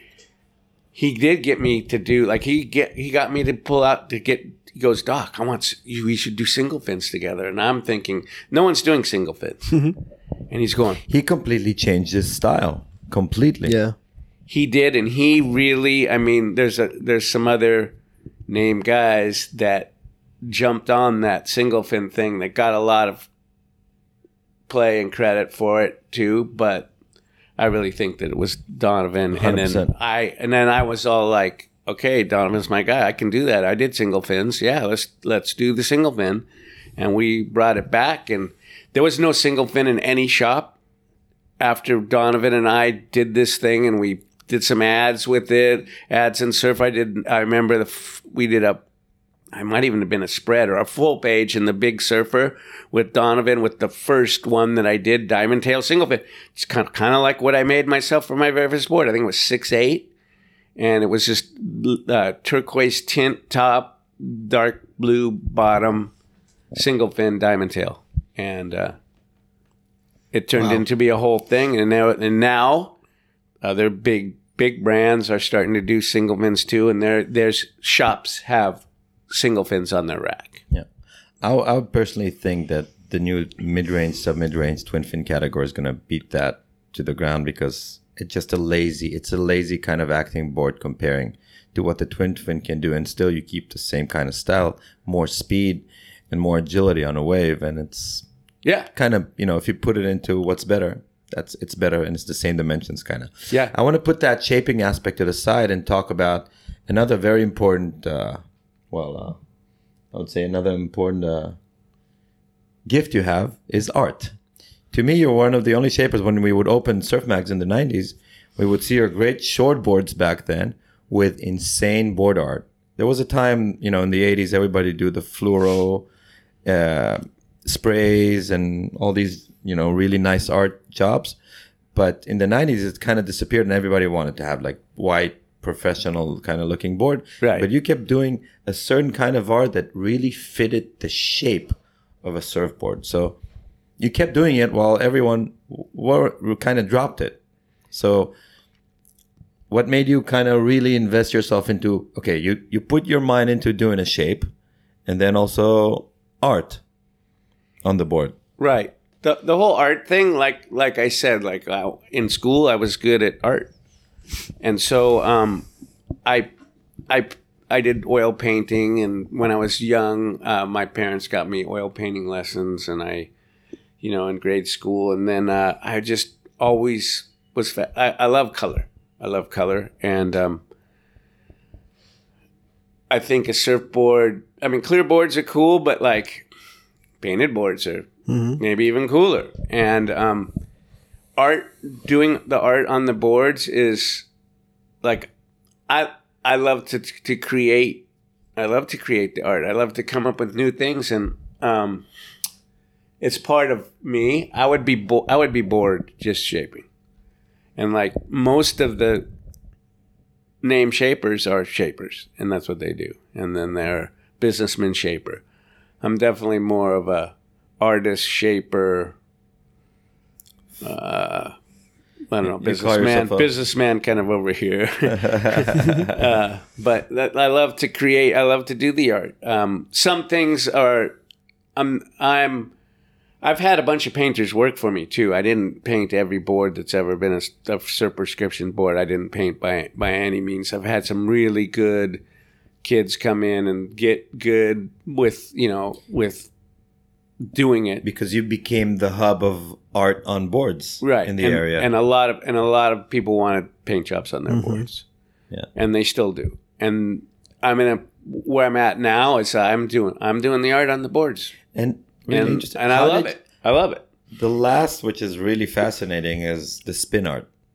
That spray that throws that it's, it looks like a like an umbrella of colors. That it's hard to understand how you did it. How did you come up with the idea? Okay, well that was um, you know the spin art, Leo. Yeah, of course. I've been so fortunate on it, making boards for so many different creative people. Like that spin art thing. Was, uh, okay, you know the brand Zoo York. Yeah. Of course. Okay, Eli Gassner was the founder of Zoo York. And I got connected with him, I think it was through Jay Larson, because Jay Larson rode for me. Another great Huntington another surfer. Another great, amazing surfer. Yeah. So, like, he was, yeah, he was amazing. And uh, he was friends with, with Eli. And they, and I got introduced to Eli through him. And Eli's a avid surfer from New York, but he but he's kind of bi-coastal. He he has a place here too, and uh, I've been fortunate to do boards for him. And he every time he would come and get a board, he would get like maybe three or four boards, and he would come with his own color design concept. Mm-hmm. And so he shows up. He goes, oh, "I got a new one, Doc. I'm coming down. Just get the board shaped." And he brought this contraption that he built. And uh, it was a plate on a some kind of buffing machine or something. It was pretty funky, and the and the it was like a big piece suitable of, for the Mad Labs. Well, yeah, it was perfect for the Mad Labs. So he goes, okay, we put the board on here, and we're gonna spin the board, and then we're gonna throw paint on it. And I'm all, I'm all, I'm in, I'm in. Let's go. And so good. We set the thing up. It was so spin funny. We set it, throw paint. Yeah. So we set the thing up, and he had a concept on, and it um, it lasted for about about almost a minute, and then it just burnt broke. Up. It broke. It broke. And I'm all, and I looked at this thing, and I go, hey, I, I think I got an idea on this. I go, Spin come back it. tomorrow. I go, come back tomorrow. I'm going to work on this. And I, so I saw what needed to be done. Done. And yeah. so I got, I had parts, and I built the thing, and he came back down the it's next crazy. day, and uh, we did his boards, and they were the boards were incredible. He was his inspiration came from uh, Damien Hirst. Do you know that artist? Oh, yeah, he's, you know him probably. He's like one of the top art guys in the world right now, like making art and um, big name. And he he had done this spin thing. He got inspired by his.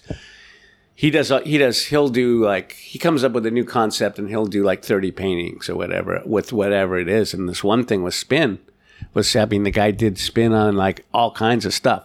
And that was Eli's inspiration was Damien Hirst. And then, so he, cool. came, then he came to me with it. And then, so I built that machine and um, I got it. Had to work the bugs out. I mean, I had a few boards fly off. I think I still, I think I still have a scar on my shin from one of them that flew off, and the that stringer the broke. Thing to look at. Yeah, like, it. And then I figured out how to make, keep how to them on it. The thing, and um, yeah, and I've done, jeez, so I've done, bad. I've done thousands of them. Well, uh, you know, I love working with you because I can throw so much stuff at you, and, and you never say no. You always love the challenge. I love the challenge. I but, do. Um, I do. I'm a glut- about- I'm a glutton for punishment. I really am. I'm a, I, and I always say that to you. Uh, you you're, you're lucky, Arthur. You're so lucky that I'm a masochist because, like, I'll do, I'll yeah. just like, okay, I got to do that. And the I Slipknot and all I the think, metal yeah. and all the metal. Uh, when when you and, when you talk about your experiences with the spin and everything, the only thing that runs through my mind is the Doc from uh, Back to the Future. I mean, I see him yeah. shaping boards as you. In a garage somewhere, and it's like it's crazy, and it's yeah. It's, I'm pretty much Doc so, from Back to the Future, yeah. probably. That's I got that same hairline. Yeah. Over there. So uh, back to that, you talk about Jay Larson, like early two, and nine and nineties as well. You're yeah. like at the peak, you know. I remember coming back from a trip in Panama, Costa Rica, and I go into a a big shop called Surf Ride in Solana Beach. It's a big, like a big kind of like Jack's. And there's one full row of dogs, another full row of Cordell, Cordells. And this is like the peak where you see lots of dogs. Everybody's looking for that board.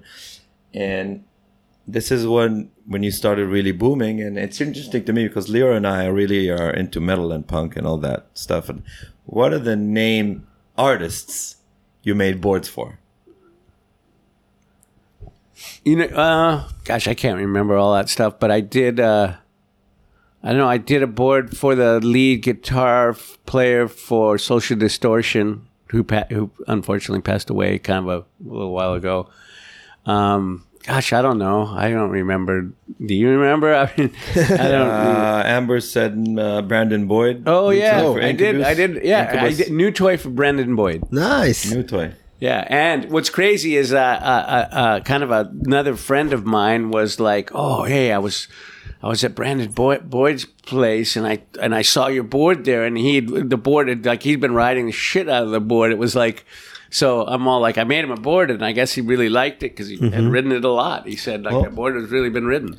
The fact you don't remember means you did a lot of yeah, it. Yeah, I did a lot of it. I want yeah. to touch. I, I want to touch the most important thing I think in your life, and is I believe that we're just as strong as the people surrounding us and our partners. And you have one very special partner in your life, I think. Yeah, yeah. I wouldn't be sitting here without her for yeah. sure.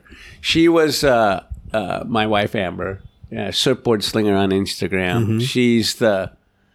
She's the brains behind the thing, really. I mean, I mean uh, like when we got together, she, I was all like, ah, oh, you know, I don't know. I'm doing this surfboard thing. And she goes, she goes, well, there's no reason. There's no reason. You know, and I was doing, you know, things were going good. I had the first factory and I met her when I had the first factory and it's going okay, you know, but like she's driving a B M W and has these, you know, diamond earrings and stuff. And I'm all like, this, I, like how am I gonna like how do I I'm gonna do gonna this ma- doing maintain making, that so, you know hey hey you know I just make surfboards here and she's all she goes yeah I know it's so great there's no reason you can't be the next Rusty and I'm all you know and I I had at that stage I was all like huh what are you talking about yeah what are you really Rusty I'm all like Rusty and she goes he goes yeah. And so, uh, you know, it's funny too, when she came in, I mean, this is me. I told you I'm not really that, I mean, I was, a, I was, a, I had this Eddie Merckx bicycle and I was, a, I was addicted to getting on my bicycle and getting, mm-hmm. I had to get one hundred miles to two hundred miles a week. I was just addicted to being in the, on the bike. And that was my, one of my things. And so people would come up and like, she would roll up, how high? And I'm all high. And then someone would come up to order boards and I'm all getting on my bike, you know? And I'll, uh, I'm like, okay, I'm out of here. And the guy, well, we want to order boards. And I go, oh, you got to come back. I'm out, you know. And she's all, love it. She she go, she tells me later, she goes, you can't do that. Don't go someplace else. And I'm all, oh. oh, yeah, I she guess you're right. I guess yeah. you're right. She put you and in then order. I used to answer the phone at the place. This is pre-cell phone, or we had answer. I had an answer machine probably, but this is early on. I mean, there was no cell phones or anything. And I just answered the hello. And she goes, and she started answering the phone. Hi, sir, prescriptions. Can I help you? Good. And like, really got me to be more professional mm-hmm. about, you know, my business. And um, yeah, and she and her, it, her. How did you meet her?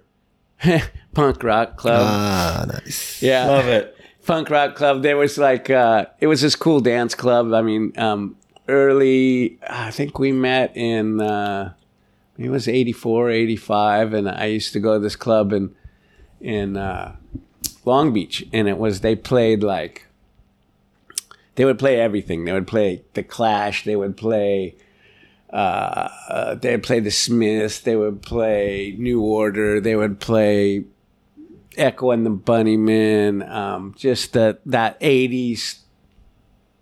Beginning of techno, and everyone danced to that music, and mm-hmm. it was it was cool. Everyone dressed like they were going somewhere. I mean, the crazy hair, and she had she had really like she looked cute. She had c- hair and this crazy the crazy photos, makeup. The photos of every time of your uh, the anniversaries you yeah. posted. The, yeah, yeah, crazy yeah. makeup. Really, really, and beautiful. She was just this.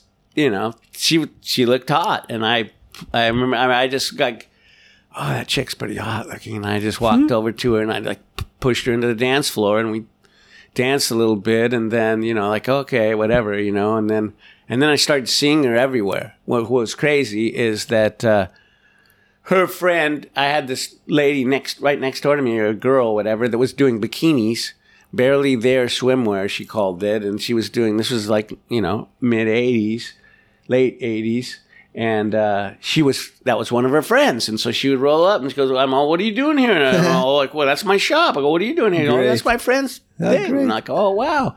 All right, cool. Well, it's weird. Good to see yeah. you or whatever. And then I would be, and then this is even crazier, really. Then like uh, Jeff Kelly, who um, founded Sanuk, and before he founded Sanuk, he had this traction company. The only one, the only other traction company than Astrodeck, it was called Track Top.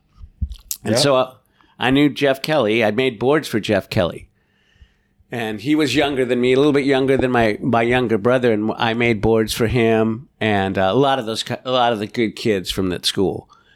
And um, he's all, oh, hey, Doc, we're doing a picnic, you know, like Track Tops has this picnic. So I'm all, you should come. And I'm okay, I went. So I'm at the picnic, and then here she is. She comes walking up, and I'm going, what, what are, are you doing, doing here? And she goes, what are you doing here? And, and I go, oh, oh, Jeff Kelly invited me to the thing. And she goes, Jeff Kelly's my brother. Wow.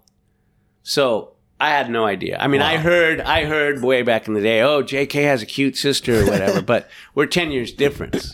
Wow. So she's twenty-two and I'm thirty-two when we met. And, uh, wow. I don't know. It was just kept, things just kept happening mm-hmm. like that over and over again. It's and like meant to be. It was meant to be. Like I, I couldn't, it, it just kept happening like that. It wasn't like, you know, some weird, some big, like, love at first sight where we went. We just got to know each mm-hmm. other, and we kept, cru- our paths kept, cru- it was so, so cool. Organic and natural. Yeah. And then, and then I'm up, I'm up skiing in Mammoth, and uh, she's there with her friends.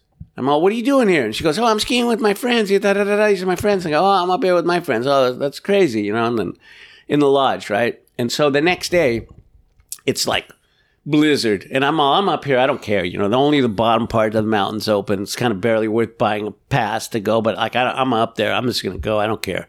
So I go into the Mammoth Lodge, and then usually there's a thousand people in the lodge getting ready and buying their tickets mm-hmm. and getting your gear on. There's two there's one person in there and me. It's her. Wow. I'm all, what are you doing here? And she goes, oh, I'm supposed to get a lesson from this guy, I don't know where he is. And I'm all Phew. And I'm like, what are you doing here? And I go, oh, you know, I'm go- I'm going skiing. I'm up here. I don't care if it's if it's not bad conditions. And I'm all, okay, well, where's your guy? And I, hey, he's not here. And I go, oh, come on, you're coming with me. And then we just skied together. And I kind of taught her how to ski a little bit. And that was it. So that good. was it.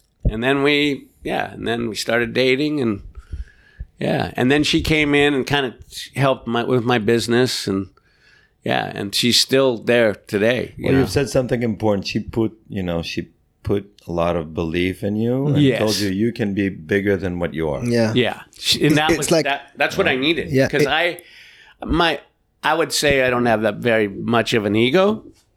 I would say, I don't know. Maybe some people think I'm e- egotistical, but I don't think that I'm that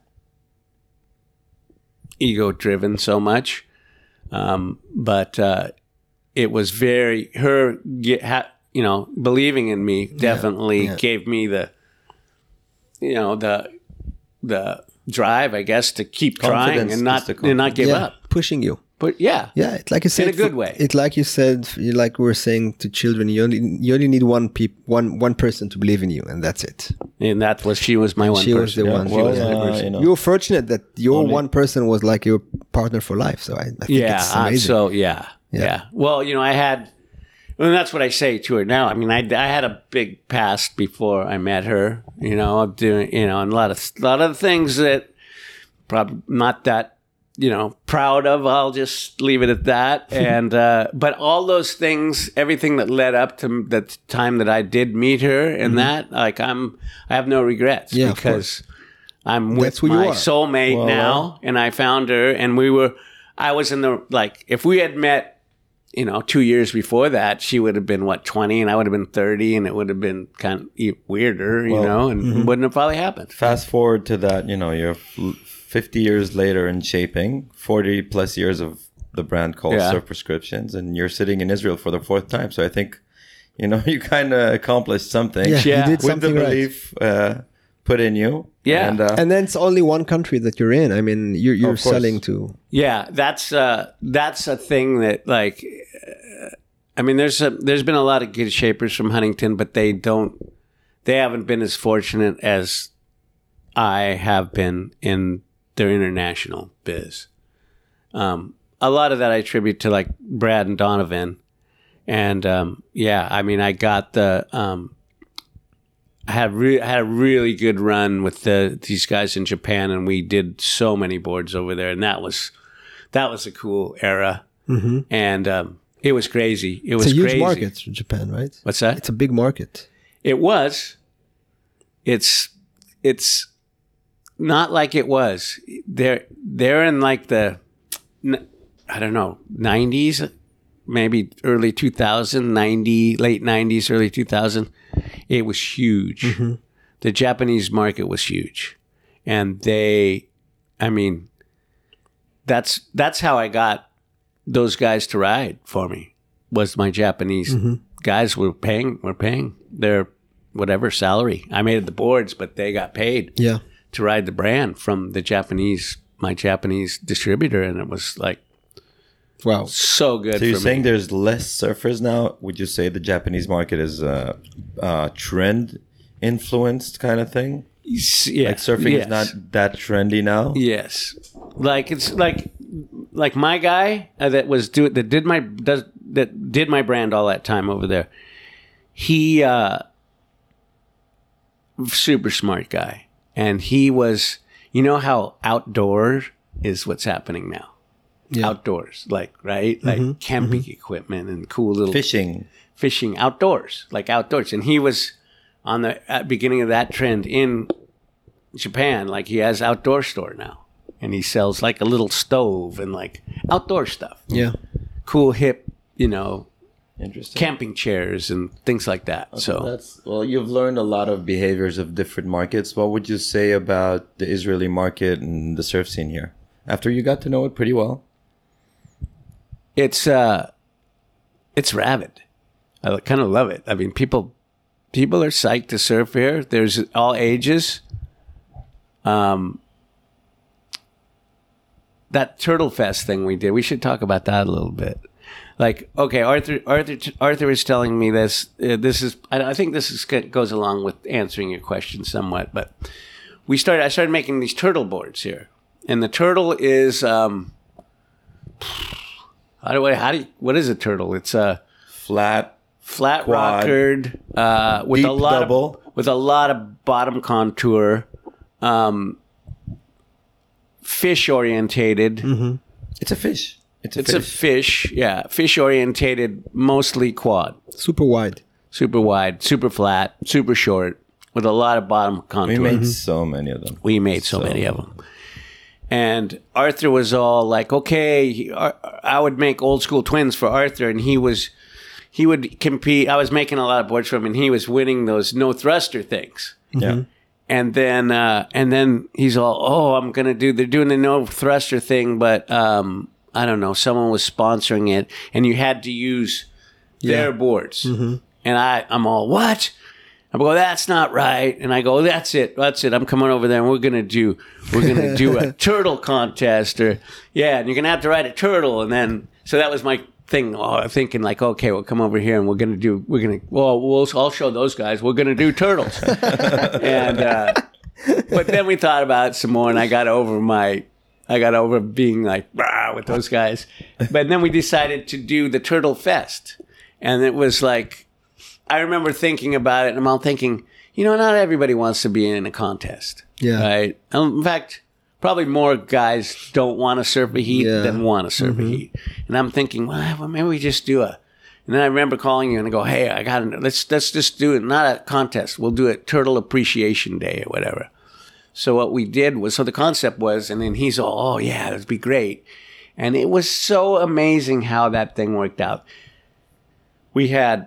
I don't know, there's like twenty-five, thirty-five guys came, and uh, we, uh, everyone that came got their name put in, thrown into a hat, and um, we just surfed Everyone, Everyone that had a turtle. Yeah. We just surfed all day, had beers after. We had beers. We there raffled, was other turtles on the beach. Yeah, you could we try. raffled a Corona, a Corona uh, case. Yeah. yeah. And a, sh- a board. R- Ruka gear. We always three. There was three oh, oh, prizes. Ruka, yeah, a Ruka box. Yeah. There was three prizes. A yeah, Ruka box, Corona box, and a free first and one only one-off shaped board by Doc at Hani's yeah. place. Yeah. Yeah, this was this that. story. This is this is this story's golden. I mean, this story is gold. I think, to me, anyways. Yeah. So we do the Turtle Fest, and it's like the waves are it's glassy, and for some reason, classic Topsy, at to, the best Topsy I've ever seen. Perfect turtle size too, like knee to head high, peeling rights and lefts, glassy the whole morning. Yeah. We had a drone guy, we had guys shooting, we had a guy in the water, we had filmers, like, and the locals, no, and, and no, no the one, locals just let us. The locals know. were like they just let us have it. It was amazing, and so we're on the everything was so good vibes. We do that. We have the hat on the beach, and we're drinking beers, and like so we do the we pull we start to pull the names out, and then first guy gets the Corona, and the second guy gets the Ruka gear, box Ruka gear, and the third guy gets the gets the fish. And I'm, I'm coming from the Canary Islands, and I have my shaping tools, mm-hmm. but like I use the machine over there. I don't like hand shapes. Though I don't have a planer with me. And Arthur's all, okay, Doc, you gotta you gotta shape the board here. And I'm all, what? And he goes, yeah, we'll go to Hani's place, and you're gonna shape the board there. And I'm all, oh man, I don't know. Like, like you had the lambs, you had the tools. I had all, I had every, I had everything but a planer and a blank or whatever, and a place to do it. And then Hani had the blank, and I remember going to his place and like, okay, it's like this. This is so classic. So I, so I, so I agree to it. Like I reluctantly agree. Okay, I'll do it. Okay, I'll do it. So we get up there, and it's like hot and humid. It was raining a little bit, but he's you got to climb up this ladder in old, Jaffa. Hani's Hani's old factory. Yeah, yeah, yeah. The ladder. I think Jesus climbed that ladder. I mean, that ladder was like two thousand years old, and it was straight up, and it was like lapped together with with like like leather and pieces of wood. I'm like, what the hell? And we crawl up this ladder and go up into this little cave, and he's got Hani has foam dust. Three feet high, all the way around. It looks like, oh my God, where am I? And Arthur's got his got his filming everything. All right, go. Yeah, okay, go. Yeah, and they're chuckling. They're like, he's having fun. It was reminded me of my dad when he's at the kitchen window with the yeah. coffee, looking at me. I was just thinking of that story. It, And it took me right to to the story with Hani. I swear. That's that was. It's kind of like I, I had to do yeah, it again. Yeah. And I'm just I'm sweating bullets in there, going, "What the hell am I gonna?" And Hani gives me his planer, and he doesn't have a planer with a the with, knob that you can with the knob that yeah. adjustable. It only you have to s- set it manually to the depth you want to cut. And I'm like, "Holy shit! This what?" And I'm so I get so the blank, and then I'm like, oh, I'm in there. I'm just sweating bullets. I go to my computer and figure out the points that I want to put for the outline. So I put the points on the board, and he's they're filming me, and I'm just nervous as hell, just going, what do I get myself into? Like this is horrible. I'm getting filmed. Like I don't even know what I'm doing. This is gonna look horrible. Like it, internally, I was yeah. losing my yeah. shit. Yeah. yeah. And he's just chuckling, filming the whole thing, and I'm like this far away, saying, "Fuck it, I'm out of here," and leaving. And then and then Hani goes, "Oh, Doc, grab that white template that's back in the corner." Because he sees me and I'm looking, he goes, yeah, use any template you want. Like, so I grabbed this white template and I put it down, and all the all my dots matched up perfectly. Wow. Like, oh shit! And I'm like, oh, it fits so good. And he goes, he goes, I took that off one of your boards about six years ago. He had made a template off of one of my boards. And I have to tell you, this is one story about Hani. Hani has the soul and the spirit and the roots of, you know, in, in inspiration. This mm-hmm. is why Hani to me is a real shaper within his heart. You know what I mean? Yeah. Yes, he had the old factory and he just built it by with his two hands. Now he has a full-on modern factory, yeah. which next That's time rad. I'll take you. I want to go there. And this story just takes me there. Like you were sh- sweating your ass off, and then that template kind of. Once I got that template, I'm all like, I was able to like internally, I was, I was like, my brain was going to explode out of my skull. And then all of a sudden, I can like I don't know. I wasn't having a heart attack anymore. And I could breathe. I could breathe and like oxygen. My, yeah, it was like I my my probably my heart rate went from like seven thousand back down to normal, and I was able to do the board, and I ended up, and I got started to get the planer wired at the end, and I did a lot of hand shaping and a lot of my tools, shear form and stuff, and I and the and I was pretty, I was happy with the shape. Board came out good. The guy was happy. It was an old school twin. Yeah, and, it was actually then, it was a tur twin. It was, it was like a tur twin. It was the next. It, it the, was the next phase. It had of that double barrel twin fin, which is concave all the way through. And, it's yeah. like about five six years before the Red Baron came out. Right, but um, that's another issue. Then I took you, you know. You you got your dinner. Oh, you yeah. you got your okay. So we're so we're up there. I and fe- finally I, get the board done, and I'm finally calming down. And I shape was pretty good. The lighting was, you know, I mean, the whole thing was. It reminded me of my first factory mm-hmm. in my parents' garage. Mm-hmm. You know, it was about it was similar to that. Anyways, so we got the board shaped, and I'm walking down. And I thanked Hani so much, you know, and that was awesome that he let me use his space, and he was really gracious and such a cool guy, such good vibes. So. Yeah, so inviting and so uh, just stoked that I was there. And yeah. I, he just made me feel comfortable as I could in an uncomfortable position. But then I finally, after I got the template on the board and I did my thing and it came out, I was happy with the shape. So we're walking out of that thing and I go, okay, pardon my French right now, but I go, okay, fuck it. What do you, you got to have something nice for me now because that was gnarly. You just put me through hell. He goes, don't worry, Doc. I got you. I got you. Because Arthur, my buddy, he's a foodie, and yeah. I'm a foodie. Yeah. Like, I yeah. love food. I love a small plate. I love different flavors. I, I'll, I'll eat anything. I love exotic food. I'm a foodie. So, yeah, in that sense, you know, I wanted to say that when we started the conversation mm-hmm. is all these places we go to, you know, most of them are owned by surfers. Yeah. You know, most of the places we went to, and they're like the leading spots in Tel Aviv, we're really fortunate to have that mafia. That's you know, insane. Every, and even today, we were supposed to go to my friend Tzvi at the Thai restaurant, but you're gonna, you're surprisingly, surprisingly leaving a day earlier. So next time, yeah, you have something to wait time. For. Yeah, we got, yeah, yeah. This is not the last time. So I go, okay, you got it. And he goes, don't worry, Doc. I got something over. I got it. I got it. Just calm down, calm down. And so we get in the car and we drive. It wasn't that far away, and it's like. like a light rain. It's pretty warm. We go into this like super, it was so rootsy, boutique-y bar scene. We sit up at the bar and there's all these wit- kinds of whiskey and it's a barbecue. Mm-hmm. And so we just started g- eating these little, like these little um, yakitori or whatever, little, you know, skewers yeah. of all these different meats. And, and um, I'm not really a whiskey guy, so I had rum. I was drinking rum and had a couple of drinks and a couple of bites of food. And now I'm really Listen feeling up. good, feeling like a comp, like I finally came down yeah. from almost having a heart attack. And I'm like feeling good. And uh, he goes, oh, okay, we're going to, okay, like we're going to have, we're going to have tonsil.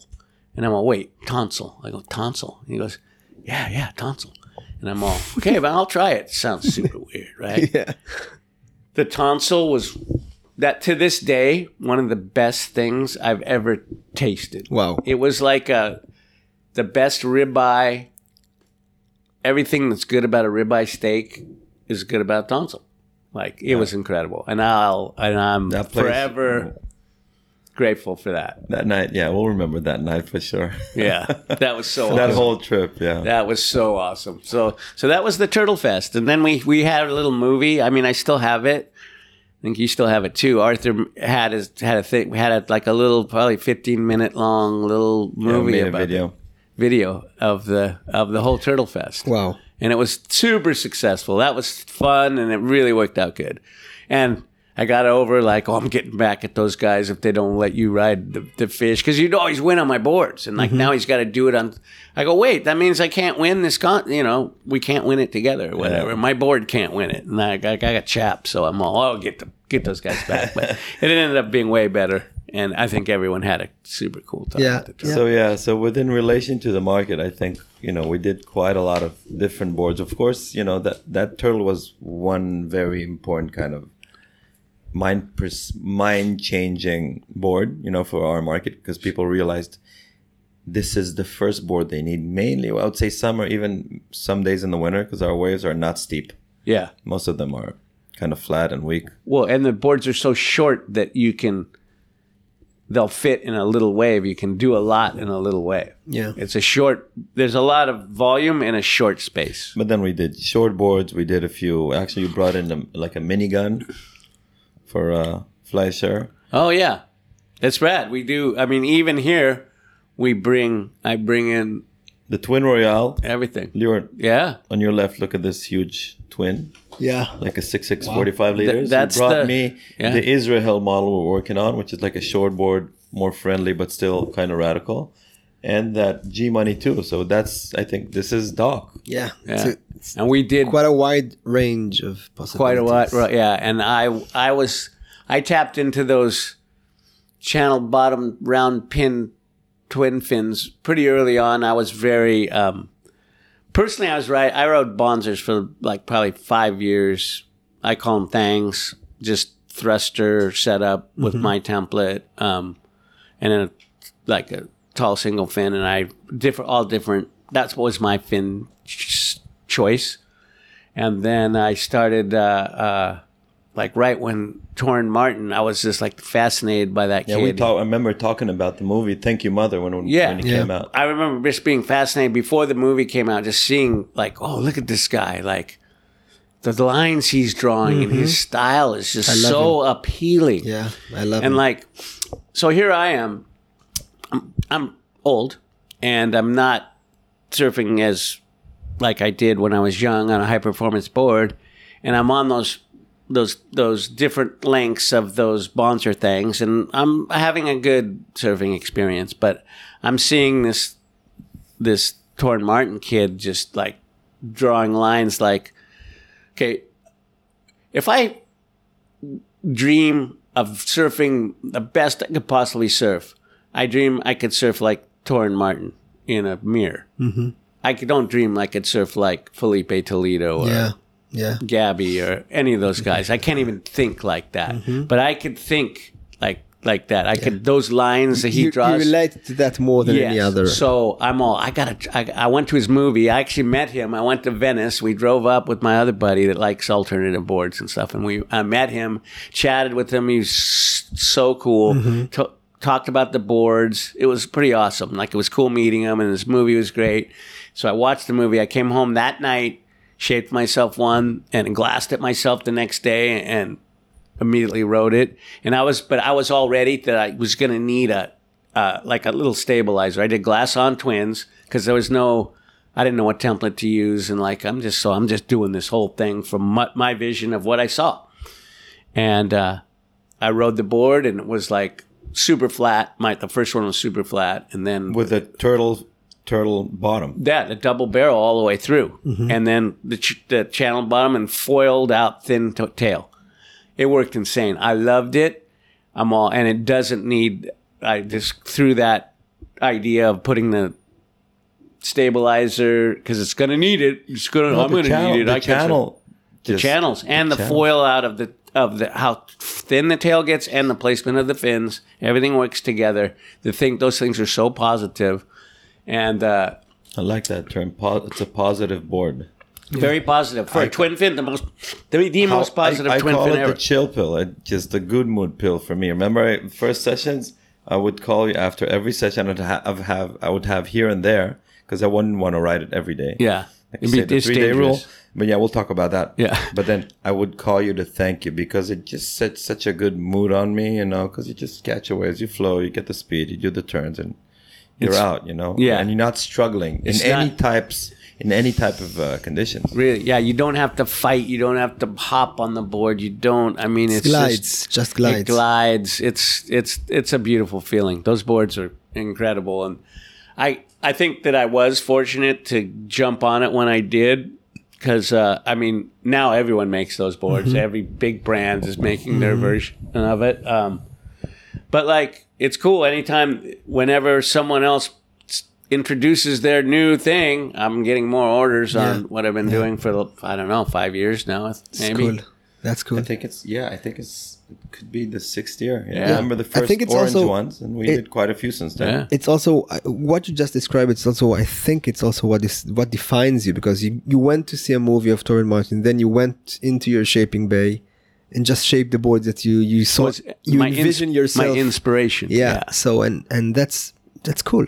I mean, that's cool. That's yeah. I, I um, that's cool that you bring that you bring that up, and I think that that's that's why I'm still excited to go in. Yeah, and yeah. To do what I do. I mean, every this brings me back to that thing about Donovan that I was going to say earlier. But so we do the twin, we do that finless thing, or we did the we brought back the, the single fin, and he goes. He goes, okay, he goes, okay, we did this, and we, we're getting the acclaim, and it's just all happening, and we're, you know, mm-hmm. time to sit back on the couch and put our feet up and drink a cognac, and he's all, okay, what are you gonna, we got to reinvent tomorrow, Doc. Get in there and make something new tomorrow. And I'm like, shit, can't we enjoy this? No, no, no, you got to get back into it. You got to we, you got to go back. In the no rest like, for the weary. Exactly. You know, idle hands are the devil's workshop mm-hmm. or something. I don't know. So um, that really, that... philosophy has really stuck with me, and um, that philosophy too makes it exciting to keep doing yeah, what I do. Because yeah. I mean, if I just did the same models, no paint, just produce, produce, produce, I would, I would be bored as hell. Yeah, you're an I artist. Would. I'm an you, artist. You're an artist first, I think. Yeah. That's... You call yourself a foamsmith. Yeah, I do foam call smith. myself a foamsmith. Well, I cool. Do.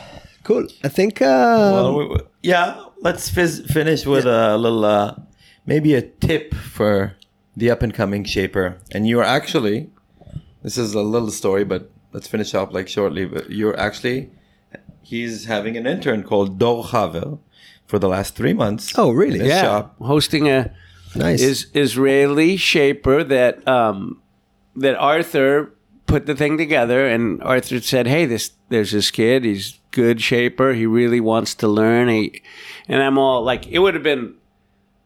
He goes, he does everything. He makes the he does every phase of surfboards, and he wants to learn. And I'm okay, but like I'm just doing. I and now I'm in that other place, and I'm not glassing or doing any of that. So, but he can come. I'm sure he can come. I don't know. And Arthur says, "Yeah, he'll be. He just anything he can learn, anything you want to show him, will be. He'll be stoked on that." So okay, I bring him. And such a charming dude. He's yeah. he's smart. He's got a lot of energy. He's uh, got a got a great smile, and he's he's got a good vibe. And so I had him. Uh, he came, and he you know he's a hand shaper, and I do my stuff on the machine. But I showed him like how the so I had him help like trim the boards down off when they come off the machine, and he's done some started doing some stuff for me, and then he did some. Some boards for like they were going to hang on walls and stuff. I let him shape those, and um, he uh, I got him over to one of the glassers that glass my boards. Oh, he's uh, he's at Clearwater glassing, and um, he's working now. At, uh, he's actually lambing over there for Clearwater. Nice. Yeah, and he's uh, yeah, he's, I think he's having a really good trip. And I set him up with Billy Helm, uh, a really really good friend of mine for. Probably he's probably like not my big brother, but he's my big brother. I mean, he's the guy I call when um, when my window gets broken or you know mm-hmm. something shit happens. He's my guy, and uh, I put Billy Helm with Arthur. His Billy Helm and his wife wanted to come. Were planning to come to Israel. It was their dream trip for years and years, and um, I put them together, and then. Billy Helm came and had an amazing experience. He was here for a month, and and uh, he's back there. And I'm so I and Billy Helm has people stay in his place all the time. Like he has a lot of family from Utah come out and stay in his place. And I'm all, hey, there's this kid coming, friend of Arthur's that you know kind of needs a place to stay. And he goes, yeah, have, have him come by. So he's been staying with my friend, cool. our, our friend actually. I think he's, I would say he's our friend, Arthur and my friend, and uh, he's been staying there, and they've been getting along really well, too, and he's having a really, I think he's having a good experience. Yeah, sounds like it. Yeah. For me, you know, yeah. I would I would think as, you know, as an up-and-coming yeah, surfer and shaper like, to go to California and get this kind of opportunity. It's like once-in-a-lifetime thing. So yeah. I'm stoked it happened. So what is the last tip for an up-and-coming shaper?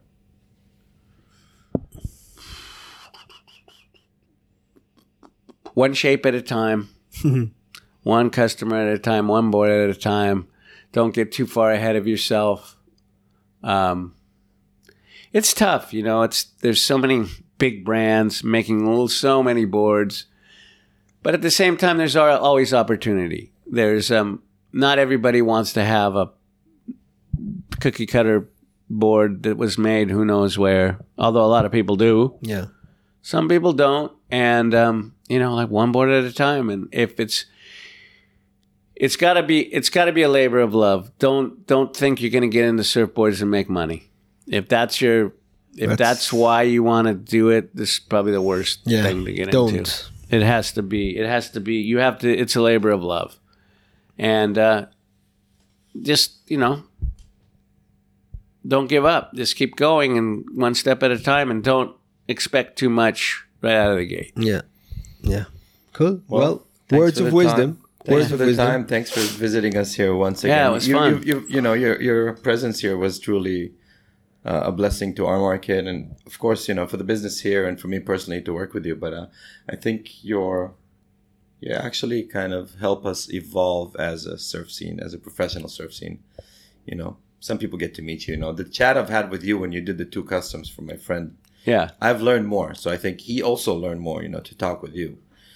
And it was also kind of funny because, and we'll finish up with that. He comes and says, I want a fast, light, strong, small waves, big waves. Like yeah, and I told him, oh, I know what model you want. You want the shapeshifter. when you when you paddle into a wave, it's nine foot. When you stand up, it's six foot. Yeah. When you do a turn, it's a super rocket out thruster. When you flatten it back, when you're going straight, it turns into a mid-length. It's, you know. yeah. Good I go, I'm working on that model. It might be a little while, though. yeah. Well, uh, good times, Doc. Really, really honored and stoked to yeah. have you here. Thank you very much for your time. It was amazing. Yeah, it was fun. It was truly I mean, inspiring. I, I, uh, yeah, it was fun. I don't... to go down all those avenues of my mm-hmm. past, I don't think about it all that much, but um, hopefully everyone was... interested, and somebody got a chuckle or two at least, and um, uh, it was a pleasure to yeah. chat up with you guys. All right. Thank Appreciate you. it. Thank you very much. All right. Jeff Doc Louch, episode twenty-six. Bye bye. Ciao, Doctor Man.